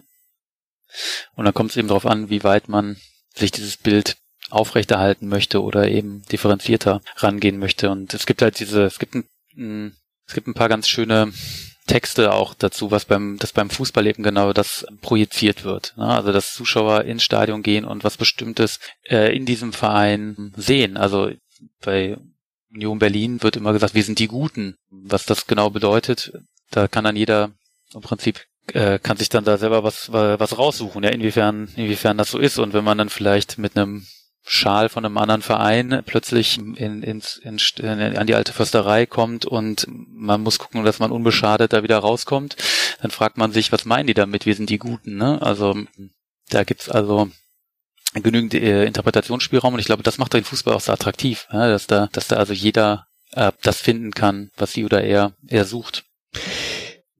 Aber für mich ist der Punkt, es gibt den BFC Dynamo, das war der Stasi-Club und dieses Image werden die auch in 100 Jahren nicht mehr los, weil da gibt's genug Fakten, die das einfach mal unterstreichen.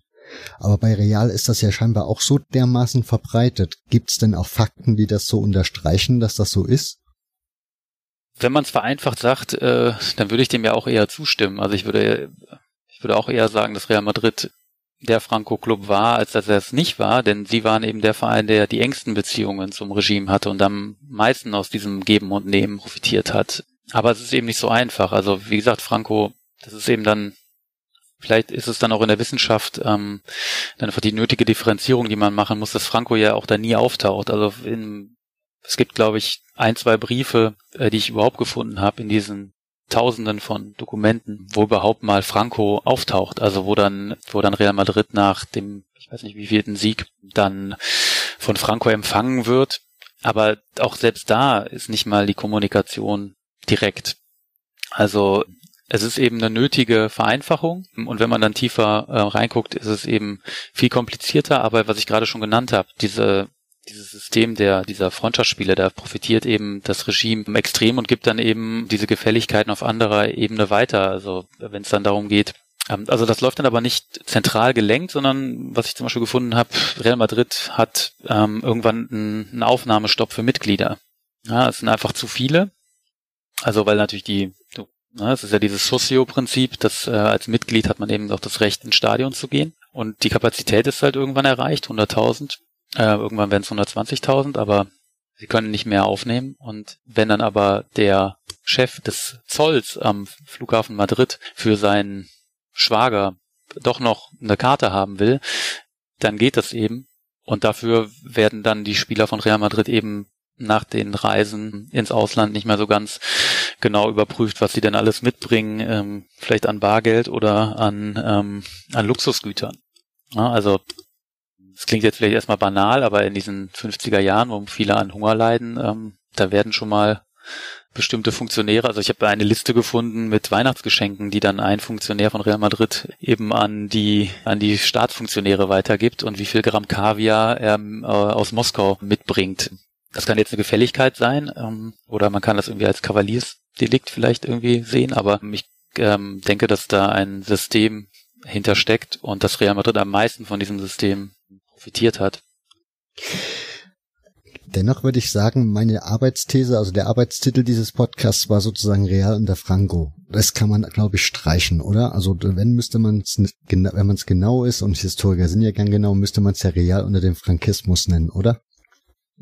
Genau, ja. Das genau würde ich. Natürlich braucht man kann man in der Überschrift nicht diese Differenzierung reinbringen. Genau, aber diese Zuspitzung auf diesen einen Diktator ist eben immer sehr verkürzt, und das ist ja auch im Nationalsozialismus bei Hitler der Fall. Das ist lange, dass man sich auf Hitler kapriziert hat und auf die wenigen, auf vielleicht Himmler, Heydrich noch, und gar nicht gesehen hat, wer alles von diesem System profitiert hat und mitgemacht hat. Und das hat halt lange Zeit dann tatsächlich den Blick darauf verstellt, wie stark die Bevölkerung eben auch da mitgemacht hat. Also das ist ja auch die andere Sache. Du hast 120.000 Leute, die ins Stadion gehen. Die müssen nicht alle mit dem Regime übereinstimmen, aber sie gehen eben hin. Es gibt selbst 1964 findet dann ja das Finale der Europameisterschaft in Madrid statt, und es gibt die kommunistische Partei ist höchst enttäuscht, dass die Arbeiter das nicht nutzen, um für die Sowjetunion sich einzusetzen im Stadion. Ja?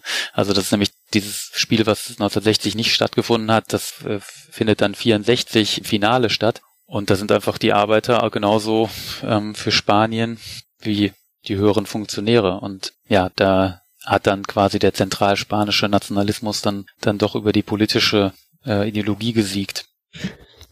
Um dann aber nochmal zu Franco zurückzukehren, wenn ich das richtig in Erinnerung habe, hast du in einem Podcast erzählt, dass Franco eigentlich, also man weiß nicht so genau, ob der so ein großer Fußballfan war, oder? Ja, also er hat sich nicht so hervorgetan damit, dass er jetzt sonderlich großer Fußballfan gewesen sei. Ich meine, wie würde man das bei Gerhard Schröder, würde man sagen, der ist, weil er sich manchmal im Stadion blicken lässt, ist der riesen Fußballfan. Also Franco hat wahrscheinlich, für den war dann, war dann einfach Sport nicht das Entscheidende. Ne? Die hatten eben andere Baustellen, kann man sagen. Was schon überliefert ist, dass er mal beim spanischen Äquivalent vom Toto, also vom Fußballwetten, dass er da mal richtig groß abgeräumt hat und einiges an Geld gewonnen hat. Das ist aber, glaube ich, auch mehr eine Anekdote als harte Fakten. Da gewinnen sowieso nur Menschen, die keine Ahnung von Fußball haben. Das kann auch, ja, das könnte wirklich ein Indikator sein dafür. Aber warum kann ein Alex Ferguson da 2009 stehen und sagen, Real hat unter Franco immer alle Wünsche geregelt bekommen? Hast du dafür für diese These was gefunden? Also hat Real irgendwelche Spieler kriegen können, die andere nicht kriegen konnten? Oder wurden anderen Vereinen irgendwie untersagt, dass sie sich an den Spieler wenden dürfen? Das ist immer der Vorwurf, und das ist ja auch der Vorwurf beim Di Stefano-Transfer, dass der FC Barcelona war sich ja mit Di Stefano schon einig über einen Transfer, aber durch dieses komplizierte Transfergewirr, was ich in diesem Beitrag zu El Dorado so ein bisschen zu entwirren versuche, das wäre jetzt zu kompliziert, das hier auszubreiten, aber dadurch ist der Eindruck nicht nur entstanden, sondern häufig sind einfach da falsche Fakten genannt worden, dass das Regime sich eingemischt hätte. Also, dass die gesehen haben, oh, der FC Barcelona holt sich jetzt Di Stefano, das ist aber der zukünftig beste Spieler der Welt. Das war ja zu dem Zeitpunkt auch gar nicht klar, 1953, ob Di Stefano der entscheidende Spieler werden würde. Das wissen wir ja auch, wenn wir jetzt die Sommertransfers sehen, denkt man, oh ja, könnte was werden oder es wird eine ein totaler Fehleinkauf. Naja, und häufig ist eben behauptet worden, das Regime hätte eingegriffen, und mittlerweile sind Akten aufgetaucht, also ein Dokument aufgetaucht, wo dieser eben schon zitierte Vorsitzende des Sportverbandes oder ja des Sportverbandes, der Falange, das er wollte eine gütige Lösung finden. Also der hat dann einfach entschieden, der soll ein Jahr in Madrid spielen, ein Jahr in Barcelona, dann noch ein Jahr in Madrid und dann noch eins in Barcelona. Also genau das Gegenteil von dem eigentlich, ne? Also man kann da an Dokumenten zeigen, nein, es geht diesen Sportfunktionären nicht darum, irgendwen hier zu bevorteilen, sondern die wollen da irgendwie eine vernünftige Lösung, die sportlich überhaupt keinen Sinn ergibt natürlich. Aber ja, das Thema kann man halt trotzdem nicht in einer spanischen Kneipe mit jemandem diskutieren, wenn er davon überzeugt ist, dass Real Madrid der Franco-Club war, dann hilft das nicht. Ja, also da helfen dann eben auch keine Dokumente, und das macht es ja dann häufig so schwierig, gerade im Zeitalter von Fake News. Wenn ich dich aber so richtig verstehe, dann heißt das, Real hat eigentlich insofern profitiert, dass es halt kleine Gefälligkeiten gab, und im Grunde haben sie damit geliefert, dass sie halt bei Auslandsreisen für die harten Devisen zuständig waren. Das war jetzt ein Beispiel. Ne? Natürlich hat Real Madrid hat unheimlich zur Bekanntheit Spaniens in der Welt beigetragen, unheimlich das Image Spaniens als unterentwickelte Nation nach dem Zweiten Weltkrieg aufpoliert. Also Spanien gilt ja nach dem Zweiten Weltkrieg als eine unterentwickelte Nation, die durch diesen Faschismus nicht an den europäischen Institutionen teilnehmen darf und auch von den Vereinten Nationen zunächst nicht aufgenommen wird, und muss sich erst nach und nach dieses Bild abstreifen. Und Real Madrid ist ein kleines Mosaiksteinchen darin, sich das eben Spanien, also Real Madrid wird im Prinzip so etwas wie eine stellvertretende Fußballnationalmannschaft, die hat nämlich zu dem Zeitpunkt überhaupt keine Erfolge vorzuweisen, aber Real Madrid ist die entscheidende Mannschaft, nicht nur der 50er Jahre, sondern wird ja dann auch von der FIFA zum größten Fußballverein oder erfolgreichsten Fußballverein des 20. Jahrhunderts ernannt. Und dass sie im Ausland diese Erfolge feiern, dass sie den Europapokal der Landesmeister fünfmal in Folge gewinnen, 1966 noch ein sechstes Mal, dass sie diesen modernen Fußball spielen mit Di Stefano, mit Puskás, mit Raimundo Copa, mit Trento. Das sind absolute Weltstars. Das ist also damals schon eine Galacticos-Truppe im Prinzip. Und sie haben eben dieses Stadion, also es gibt Reiseführer aus dieser Zeit, englische Reiseführer beispielsweise, wo das Estadio Santiago Bernabéu als ein Highlight genannt wird, moderne Architektur, und das ist eines der funktionalsten Stadien, die es momentan gibt in diesem Land, wo in den 50er Jahren noch Hunger gelitten wird und was als völlig unterentwickelt gilt. Also man soll es nicht überinterpretieren, aber es ist mit Sicherheit wichtiger, als vielleicht häufig Sport gesehen wird.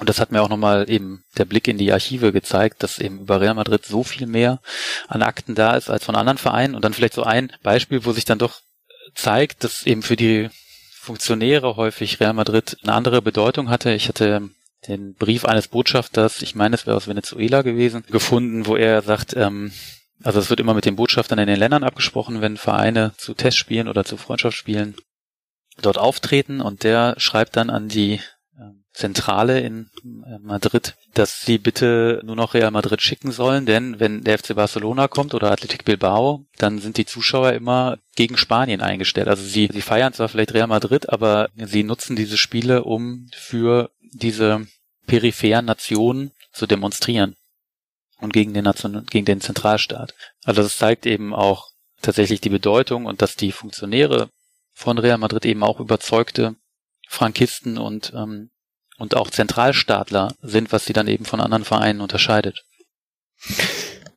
Jetzt würde mich interessieren, du hast ganz am Anfang den Namen Atletico schon einmal in den Raum geschmissen, den Stadtrivalen sozusagen.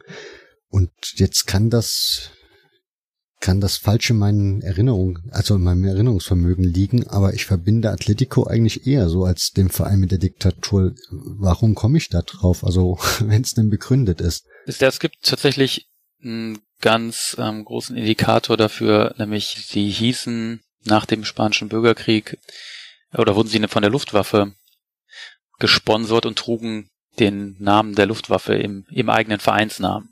Also Atlético de Aviación, also der Luftwaffe, und hatten eben auch enge Beziehungen dann eben zur Luftwaffe. Man muss ja auch sehen, okay, wenn wir davon reden, der Franco-Club, dann hat natürlich auch das Regime verschiedene Fraktionen. Also es gibt natürlich auch im Frankismus verschiedene Gruppen. Es gibt radikale Nationalrevolutionäre, ja, die diese Falange-Partei beispielsweise, die sind eben anders drauf als die im Frankismus eher die sich erhoffen, dass jetzt die Rückkehr zur Monarchie kommt.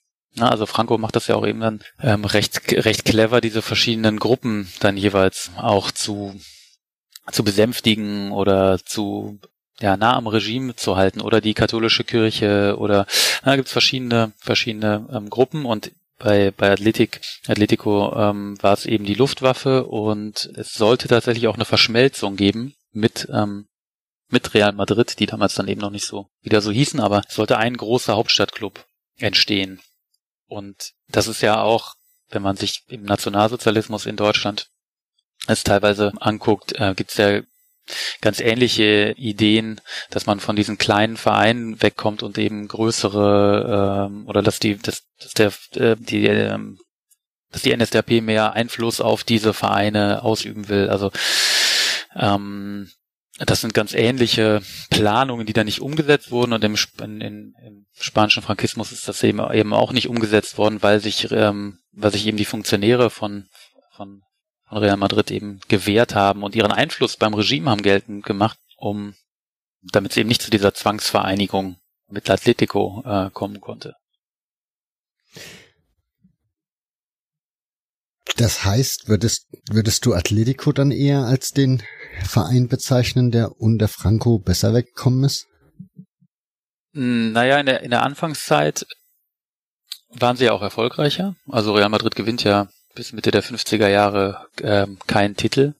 Muss halt sehr lange drauf warten, und Atletico schon. Aber ich würde da keine Tabelle erstellen. Das ist, glaube ich, auch immer, da haben wir wieder diesen Wettbewerb drin, ne? Das kommt da vielleicht auch durch das Sportliche. Warum nicht einfach irgendwie das so beschreiben, wie es ist? Und es ist ja auch, es kommt da eben darauf an, welche Zeit man sich anguckt, ne? Bei Atletico reden wir eben von den 40er Jahren, von den frühen 40er Jahren. Und später ist die Luftwaffe ja auch wieder raus, und sie haben es eben nicht geschafft, sich so eng mit dem Regime zu arrangieren. Aber das heißt nicht, dass sie nicht auch eine Zeit lang eben ich habe von der Luftwaffe den Namen geben lassen. Deswegen würde ich da keine Shortlist wie mit meinen Franco-Club-Favoriten auch. Das nicht, aber man hat ja immer so Assoziationen. Ich meine, bei Schalke gab es ja auch ganz lange die Meinung, dass dieser Verein irgendwie durch das NS-System ein bisschen gefördert wurde und davon profitiert hat. Und so sieht man das, oder so schätzt man das ja öfters mal ein. Deswegen wäre das jetzt so die Frage gewesen. Aber weil du zu Atletico noch einen anderen Punkt für uns aufgemacht hast, nämlich als Arbeiterverein, wenn die dann Luftwaffenverein zwischenzeitlich waren, wie haben sich da so die Arbeiter verhalten bei dem Club? Gab es da irgendwie dann dass sie den Rücken zugewandt haben oder so? Also es ist mir zumindest nicht untergekommen, aber natürlich war die Luftwaffe im Spanischen Bürgerkrieg wurde in Madrid wurden die Arbeiterstadtteile natürlich bombardiert und nicht die Stadtteile, wo die Leute saßen, im Zweifelsfall eher den Frankismus unterstützt haben, ne? Das war dann also das Viertel, wo Real Madrid quasi seine Wiege hatte, wurde nicht so stark zerstört wie Vallecas jetzt als ein Beispiel als eines Arbeiterstadtteils. Aber gleichzeitig das heißt ja nicht, dass Arbeiter dass sie alle irgendwie links eingestellt wären oder Mitglieder der kommunistischen Partei gewesen sind. Und Atletico hat ja auch die Geschichte, dass es eben starke Neonazi-Strukturen innerhalb der Fans gegeben hat und auch eben immer noch gibt. Und da sieht man eben auch wieder, wie schwer es ist, einen Verein einfach nur an einem Aspekt zu messen oder ihm eine Identität zuschreiben zu wollen. Also das ist mit Sicherheit, das ist ja das, was wir bei jedem Verein, was wir auch bei Fortuna Düsseldorf erleben, dass es da dann Auseinandersetzungen mit den jungen Ultras gegeben hat, mit den alten rechtsoffenen Hools. Und da geht's dann um die Vorherrschaft und der Verein kann sowas natürlich wenig gebrauchen und erklärt dann im Zweifelsfall, dass Politik im Fußball nichts zu suchen hätte.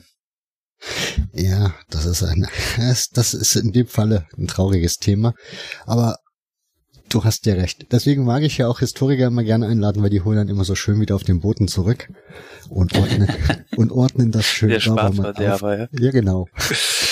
Nein, das ist aber auch gut so. Insofern alles fein. Die Frage ist, Barcelona hatten wir vor uns noch angesprochen. Wie ist das jetzt? Waren die jetzt die Loser in der Zeit oder? Ja, eigentlich ja gar nicht, ne? Also sie waren Anfang der 50er Jahre der beherrschende Fußballclub, die beherrschende Mannschaft. Sie hatten Laszlo Kubala, eben zu dem Zeitpunkt auch einen der besten Spieler der Welt, ein Ungarn. Und häufig wird, was wäre gewesen, wenn Di Stefano auch noch zum FC Barcelona gegangen wäre, dann wäre vielleicht der FC Barcelona über Jahre hinweg der entscheidende Club gewesen. Vielleicht hätten sich aber auch Kubala und Di Stefano nicht verstanden, was auf jeden Fall, oder was eher unwahrscheinlich ist, dass eben Barcelona diese Rolle von Real Madrid gespielt hätte. Also es liegt nicht nur daran an dem Erfolg, sondern eben, was ich ja eben schon mal gesagt habe, dass sich die Zuschauer im Ausland beim FC Barcelona dann häufig separatistisch geäußert haben oder gegen das Regime demonstriert hätten. Also ich würde das gar nicht auf die Funktionäre alleine zurückführen, aber ich glaube, dass eben Real Madrid schon was Besonderes hatte. Ja, das wäre aber jetzt auch mal eine spannende Frage, weil ich meine, wenn ich jetzt, keine Ahnung, so ein Linga bin in Spanien und muss fortlaufen, weil Franco an die Macht kommt und ich da irgendwie so mein Leben fürchten muss, warum bin ich dann, und jubel dann Barcelona irgendwie zu, weil ich ja gegen die Spanier bin, warum bin ich dann aber nicht zum Beispiel für Real auch, wenn die in der Fremde spielen, weil, wie wir jetzt festgestellt haben, es ist ja nicht der Club, wo Franco jeden Samstag auf der Tribüne saß und da irgendwie die großen Reden geschwungen hat. Ja, aber er wird so wahrgenommen, ne? Auch schon eben zeitgenössisch natürlich, eben durch die Funktionäre, durch die Erfolge. Und das ist ja wie bei Schalke, stimmt das ja auch nicht, hast du ja eben richtig gesagt.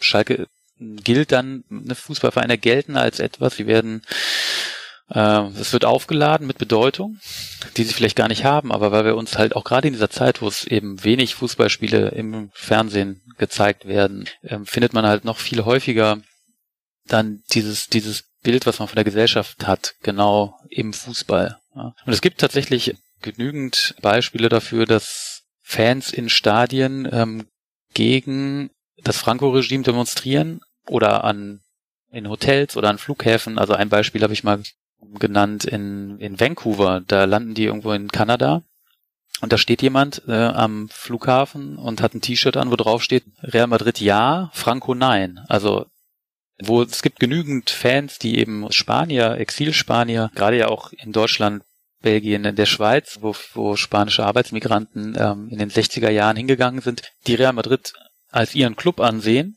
weil auch Real Madrid in den 30ern in dieser Republikzeit eine republikanische Identität hatten. Also Real Madrid wird bei den Pokalerfolgen der 30er Jahre mit der republikanischen Fahne und der republikanischen Hymne am Bahnhof empfangen. Und der Präsident ist ein Funktionär der Republik, also ist einer der höchsten Beamten. Und da sieht man eben, wie solche Identitäten erstmal sich verändern können und natürlich Fans immer das mitbringen, was sie in diesem Verein sehen. Das heißt, wenn wir das nächste Mal den Klassiko gucken, also wer den Klassiko schaut und dann wird das Märchen wieder erzählt von den Guten und den Bösen, dann wissen wir jetzt zumindest bei Real, wie wir das ungefähr einzuordnen haben. Wie ist das jetzt? Genau. Wie ist das jetzt mit Barcelona? Also wie muss man es denn da einordnen? Ich weiß, darüber schreibst du ja jetzt keine Doktorarbeit, aber ich vermute mal, so ein bisschen mit dem Thema befassen tust du dich ja da auch, oder? Genau, das muss ich ja tatsächlich, weil natürlich der FC Barcelona, also ich glaube, ohne den FC Barcelona würde es Real Madrid eben auch in dieser Form heute nicht geben und diese Rivalität ist natürlich ganz, ganz wichtig für beide, um halt auch dieses Duell, dass da vorher die Zeitungen drüber berichten, dass viel Aufmerksamkeit drauf gezogen wird, dass Das ist ja eine logische Folge. Wenn viele Zuschauer da sind, gibt es ein großes Interesse, natürlich auch seine Produkte zu verkaufen. Und ohne dieses ganze Drumherum wäre dieses Spiel, wäre es einfach nur ein Spiel zwischen elf Spielern irgendwo auf einer Wiese, würde es ja eben keinen interessieren. Und das ganze Drumherum ist wichtig. Und natürlich gucke ich mir an, warum hat der FC Barcelona dieses Bild von sich in der Öffentlichkeit, weil es natürlich auch gezielt natürlich benutzen, also die Ausstellung, das Museum im Stadion erzählt natürlich die Geschichte, diese Opfergeschichte, die ich eben schon mal beim FC Porto angedeutet habe. Das ist dieselbe Erzählung, man will selber Opfer der Diktatur gewesen sein. Der FC Bayern hat es ja auch eine Zeit lang versucht, in seiner Ausstellung so zu zeigen, wir waren der jüdische Fußballverein in München und deswegen sind wir unterdrückt worden im Nationalsozialismus, jetzt mal vereinfacht dargestellt, und musste dann doch irgendwie zugeben, nee, so einfach ist es nicht. Wir haben auch genauso NSDAP-Mitglieder im Verein gehabt und wir haben ARIA-Paragraphen gehabt. Also beim FC Barcelona muss man das eben auch genauso tun. Und ja, wenn man das in Gut und Böse einpackt, ich weiß ja auch gar nicht, wäre es tatsächlich besser, wenn sich Katalonien abspalten würde? Wir können ja nicht in die Zukunft schauen und sagen, das wird das Paradies auf Erden, sondern wenn sie dann brechen vielleicht andere Konflikte wieder auf. Ne? Wir haben ja, diese Separatisten ist ja ein ganz heterogenes Feld von Wirtschaftsliberalen auf der einen Seite bis hin zu Anarchisten auf der anderen Seite, die gemeinsam für eine Unabhängigkeit eintreten, und wenn die dann mal da ist, dann würden ja genau diese Konflikte auch wieder aufbrechen, und deswegen wüsste ich da gar nicht, ob man dann für das Gute einträte. Gibt ja auch ganz viele, die sagen, so positiv würde die Zukunft vielleicht auch wirtschaftlich gar nicht aussehen. Insofern ist das aber alles ein bisschen Spekulation. Aber die Frage, wenn wir Barcelona ansprechen, was sind denn Punkte, wo du sagst, da ist Franco genauso aktiv gewesen bei Barca wie andersrum? Also damit, wenn mir das nächste Mal, wenn mich ein Barcelona-Anhänger anspricht und mir erklärt, Franco ist real, dann, dass ich dem irgendwas entgegensetzen kann. Ja, also das, was ich eben schon genannt habe, die verschiedenen Präsidenten. Ich könnte dir nochmal die Namensliste raussuchen und dir genau zeigen, welcher Präsident welche Aussage getätigt hat oder welche Mitgliedschaft hatte. Zum Beispiel das Stadion, das Camp Nou, ist nach den Plänen des Santiago Bernabéu gebaut. Also da sind sich diese beiden großen Rivalen viel ähnlicher. Also das hat man als Grundlage für diesen Stadionneubau beispielsweise genommen. Im Prinzip die Rolle, die Barcelona gerne für sich reklamiert, nämlich die des Oppositionsclubs. Du könntest dann andersrum fragen, das ist immer eine gute Sache, mit einer Gegenfrage antworten. Nenn mir ein Beispiel, wo der FC Barcelona wo sie etwas getan haben, was demokratisch ist oder was gegen die Franco-Diktatur war. Also ein konkretes Beispiel, wo sie etwas dafür getan haben, dass diese Diktatur geschwächt wird. Und es gibt einen Streik der Straßenbahn in Barcelona Anfang der 50er Jahre, wo dann nach dem Spiel die Zuschauer nicht in die Straßenbahn gestiegen sind. Das ist, würde ich sagen, das Einzige, wo man sagen könnte, bis in die 70er Jahre hinein, wo man wirklich ein konkreter Akt des Widerstandes gegen die Diktatur stattgefunden hat. Aber erst so in dieser Übergangsphase zur Demokratie sind vermehrt eben Fahnen gezeigt worden, so die katalanische Regionalfahne.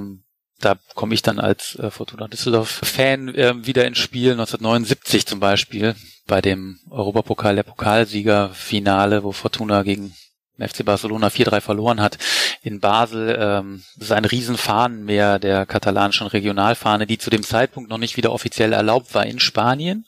Ja, und das in diesem Jahr 1979 wird über das katalanische Autonomiestatut verhandelt, wo der Zentralstaat im Prinzip gewisse Sonderrechte an Katalonien abgibt. Und das war mit Sicherheit ein großer, ja, wo quasi die Fans die Situation genutzt haben, dass sie jetzt in einem europäischen Finale stehen, die Kameras drauf gerichtet sind und diese Fahne bekannt wird und im Prinzip vielleicht dieser politische Vorgang, ja. Aber du wirst du wirst keinen Beispiel dafür finden. Aber gibt's da in Spanien zum Beispiel dann nicht so irgendwie, dass man sich darüber aufregt, dass die Katalanen da irgendwie eine Sonderbehandlung bekommen, wenn man so möchte? Könnte man doch theoretisch auch dann Barca eigentlich als einen Buhmann darstellen. Wieso? Also wenn ich Spanien als Republik nehme und ich wäre jetzt, keine Ahnung, in Galizia und würde mitkriegen, hier die Katalanen kriegen da irgendwelche Sonderrechte. Ach so. Dann hätte ich vielleicht ein Problem. Das ist ja auch tatsächlich passiert.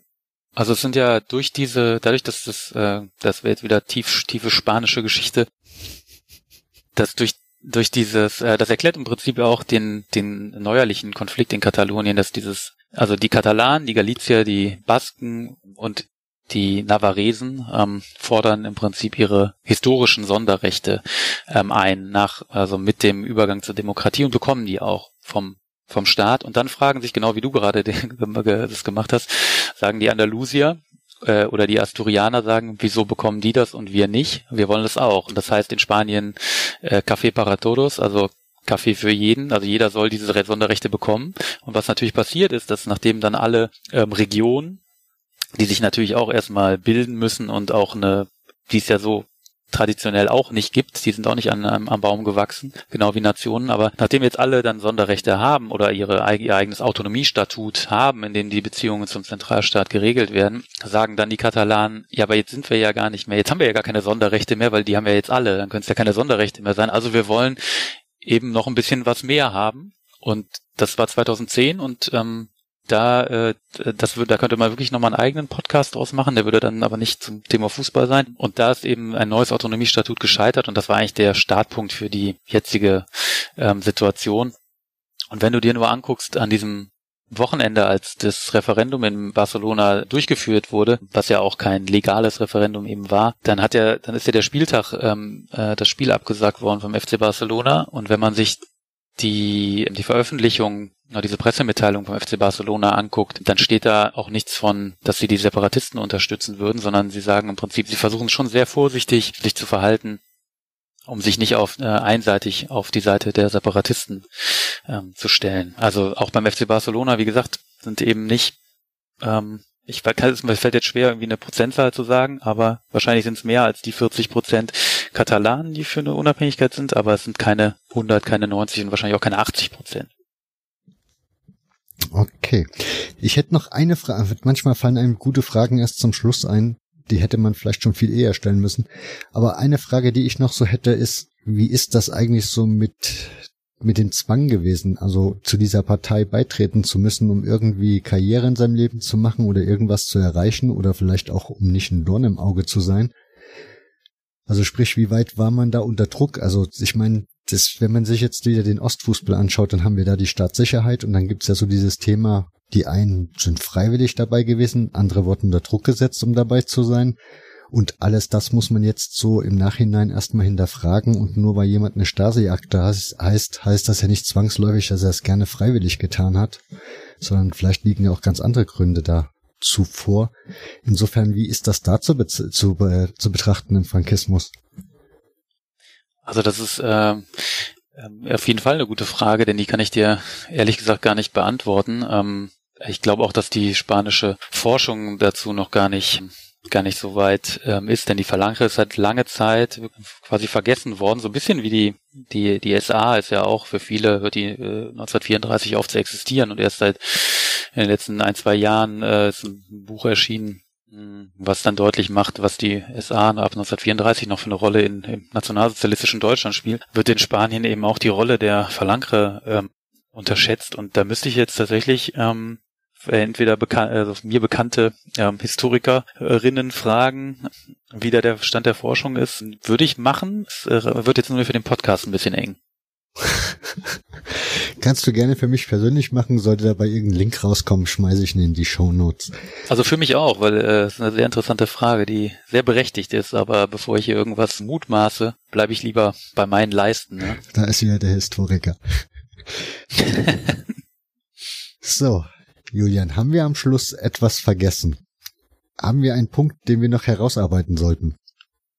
Denke, es gibt immer noch irgendwas, was man anschließen könnte, aber ich glaube, wir haben das Wichtigste ist gesagt worden und natürlich kann man jetzt viel diskutieren und es ist mit Sicherheit auch ein Thema, was emotional irgendwie belegt ist und ich kann mir schon vorstellen, je nachdem welche Breitenwirkung das erzielt, dass es auch Widerspruch gibt, den gibt's tatsächlich, erlebe ich immer wieder und kann aber natürlich nur förderlich sein, um dann auch bestimmte Schwachstellen vielleicht Argumentation aufzudecken oder sich nochmal bestimmte Punkte genauer anzugucken. Deswegen von meiner Seite wäre es das jetzt erstmal. Ich habe dann doch noch eine Frage. Wie weit ist denn die Aufarbeitung dieser Diktatur insgesamt in Spanien? Also du bist ja scheinbar, also wenn so wie ich das mitverfolge und wir so im Vorfeld miteinander uns ausgetauscht haben, bist du ja nicht, also bist du relativ der Einzige, der sich mit dem Thema so ausführlich befasst, ne? Jetzt mit dem Fußball. Ja, in Bezug auf Fußball, aber andere machen das vielleicht in Bezug auf, keine Ahnung, ihre Sparkasse oder weiß ich nicht, was sie da so als Thema sich nehmen, aber so insgesamt diese Aufarbeitung? Also in Deutschland, also in Spanien gibt es... Also diese Diskussion, wie wir sie mit der NS-Zeit hatten, diese Aufarbeitung unserer Geschichte, sofern man das für aufgearbeitet nennen will oder auch nicht, auch da werden Historiker wahrscheinlich andere Meinungen haben. Wie ist da der Umgang in Spanien von der Gesellschaft mit diesem Thema?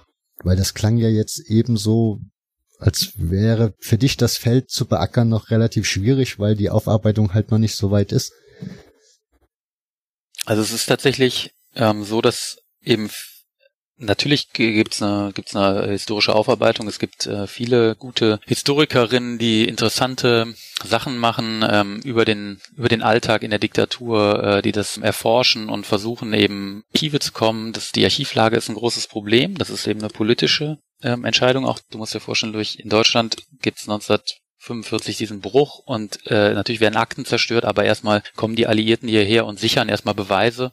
Beispielsweise in Spanien werden diesen Übergang und da wird eben nicht kontrolliert, ist jetzt die Verantwortlichen an Akten mit nach Hause schleppen. Das ist ein Riesenproblem, das ist ganz viele, also so ein bisschen wie bei dieser Diskussion über Hillary Clintons Postfach, E-Mail-Postfach, wann ist es privat und wann ist es quasi öffentlich, und das ist eben ein großes Problem in Spanien, dass die Aktenlage so schwierig ist, die Archivsituation. Es gibt in Spanien sehr viel Forschung, die ist nicht immer für Deutschsprachige dann zugänglich, weil man sich durch spanische Bücher ja nicht quälen muss, aber man muss halt Spanisch können. Es gibt in Deutschland auch eine sehr aktive und junge Spanien-Forschung. Wir treffen uns ab und an und da bleibt man dann auf dem neuesten Stand. Aber jetzt so eine Detailfrage wie bei der Falange ist tatsächlich dann einfach, also es ist wirklich eine Detail, da muss man dann auch immer selber gucken und wenn du jetzt auch nur auf den Sport guckst, dann gibt es tatsächlich ganz wenige, ne? Wir sind dann vielleicht, also es gibt in Deutschland, wüsste ich jetzt von niemandem, der eine Doktorarbeit zumindest schreibt über den spanischen Fußball, und in Spanien gibt's eben 3-4 Historiker, tatsächlich habe ich jetzt keine Frau auf dem Schirm, die dazu arbeitet, und das ist eben eine Nische und irgendwann, man kennt sich relativ schnell und alle arbeiten an denselben Problemen, dass es kaum Archivalien gibt oder man Quellenprobleme hat, und lange Zeit sind diese Historiker eben nicht so ganz ernst genommen worden, und aber gerade in Deutschland gibt's gerade einen Riesenboom, was Sportgeschichte anbelangt. Du hast ja auch einen sehr, sehr spannenden Podcast zu Kochbar Leipzig zum Beispiel, das jüdische Sport und was eigentlich der Sport im Nationalsozialismus bedeutete, dass das immer besser aufgearbeitet wird. Also siehst auch in Deutschland ist natürlich sind da viele Lücken noch zu schließen und mehr als man vielleicht meint, und in Spanien eben noch ein paar mehr. Ja, da musste aber auch erst ein jüdischer Mensch kommen, um das aufzuklären, was auch bei Leipzig angeht. Und er ist auch immer noch sehr, sehr aktiv, was das Thema angeht. Also jetzt auch bei anderen Städten mittlerweile. Aber ja, manchmal braucht es scheinbar die Anregung von außerhalb. Auf jeden Fall, das ist das, was ganz, ganz wichtig ist, wenn der Druck vom Ausland kommt. Das war in der Bundesrepublik eben auch ganz wichtig, durch den Eichmann-Prozess beispielsweise häufig. Von drinnen kommt ein Staat oder eine Gesellschaft gar nicht auf die Idee, dass hier irgendwas merkwürdig ist, sondern man braucht den Anschub auch so ein bisschen von außen, oder dass man konfrontiert wird mit den Widersprüchen, und dann kommt manchmal so ein Aufarbeitungsschub, der dann aber auch wieder abebbt. Also das geht immer so in Wellen und ist nicht so ein Zeitstrahl, der so nach oben geht. Ich könnte dir stundenlang zuhören und 1000 Fragen zu den diversesten Themen machen, die du hier alle aufstellst. Also von daher, du bist da scheinbar sehr, sehr bewandert. Ich bedanke mich ganz, ganz herzlich, dass du dir die Zeit genommen hast, hier zu Gast zu sein und mir Rede und Antwort zu stellen. Ja, vielen herzlichen Dank für die Einladung und das, also ich finde es ja eben gerade toll, dass du Leute einlädst, damit sie ihre Themen irgendwie auch einer Öffentlichkeit vielleicht zeigen können, die vielleicht sonst nicht drauf gekommen wären, sich das anzugucken und dann eben auch solche Themen wie jüdischen Sport bekannter zu machen, weil da fehlt das Wissen auf jeden Fall auch und solche Podcasts sind doch eine tolle Gelegenheit, auch mal über sowas etwas zu erfahren, ohne dass man gleich ein dickes Buch lesen müsste. Und aus diesem Grund werde ich mir jetzt gleich einen spanischen Geschichtspodcast suchen, also einen Podcast, der sich mit spanischer Geschichte beschäftigt, weil ich habe jetzt noch mehr Fragen wie davor. Insofern möchte ich euch verabschieden. Wir hören uns in 2 Wochen wieder. Bis dahin, bleibt gesund, macht's gut, ciao.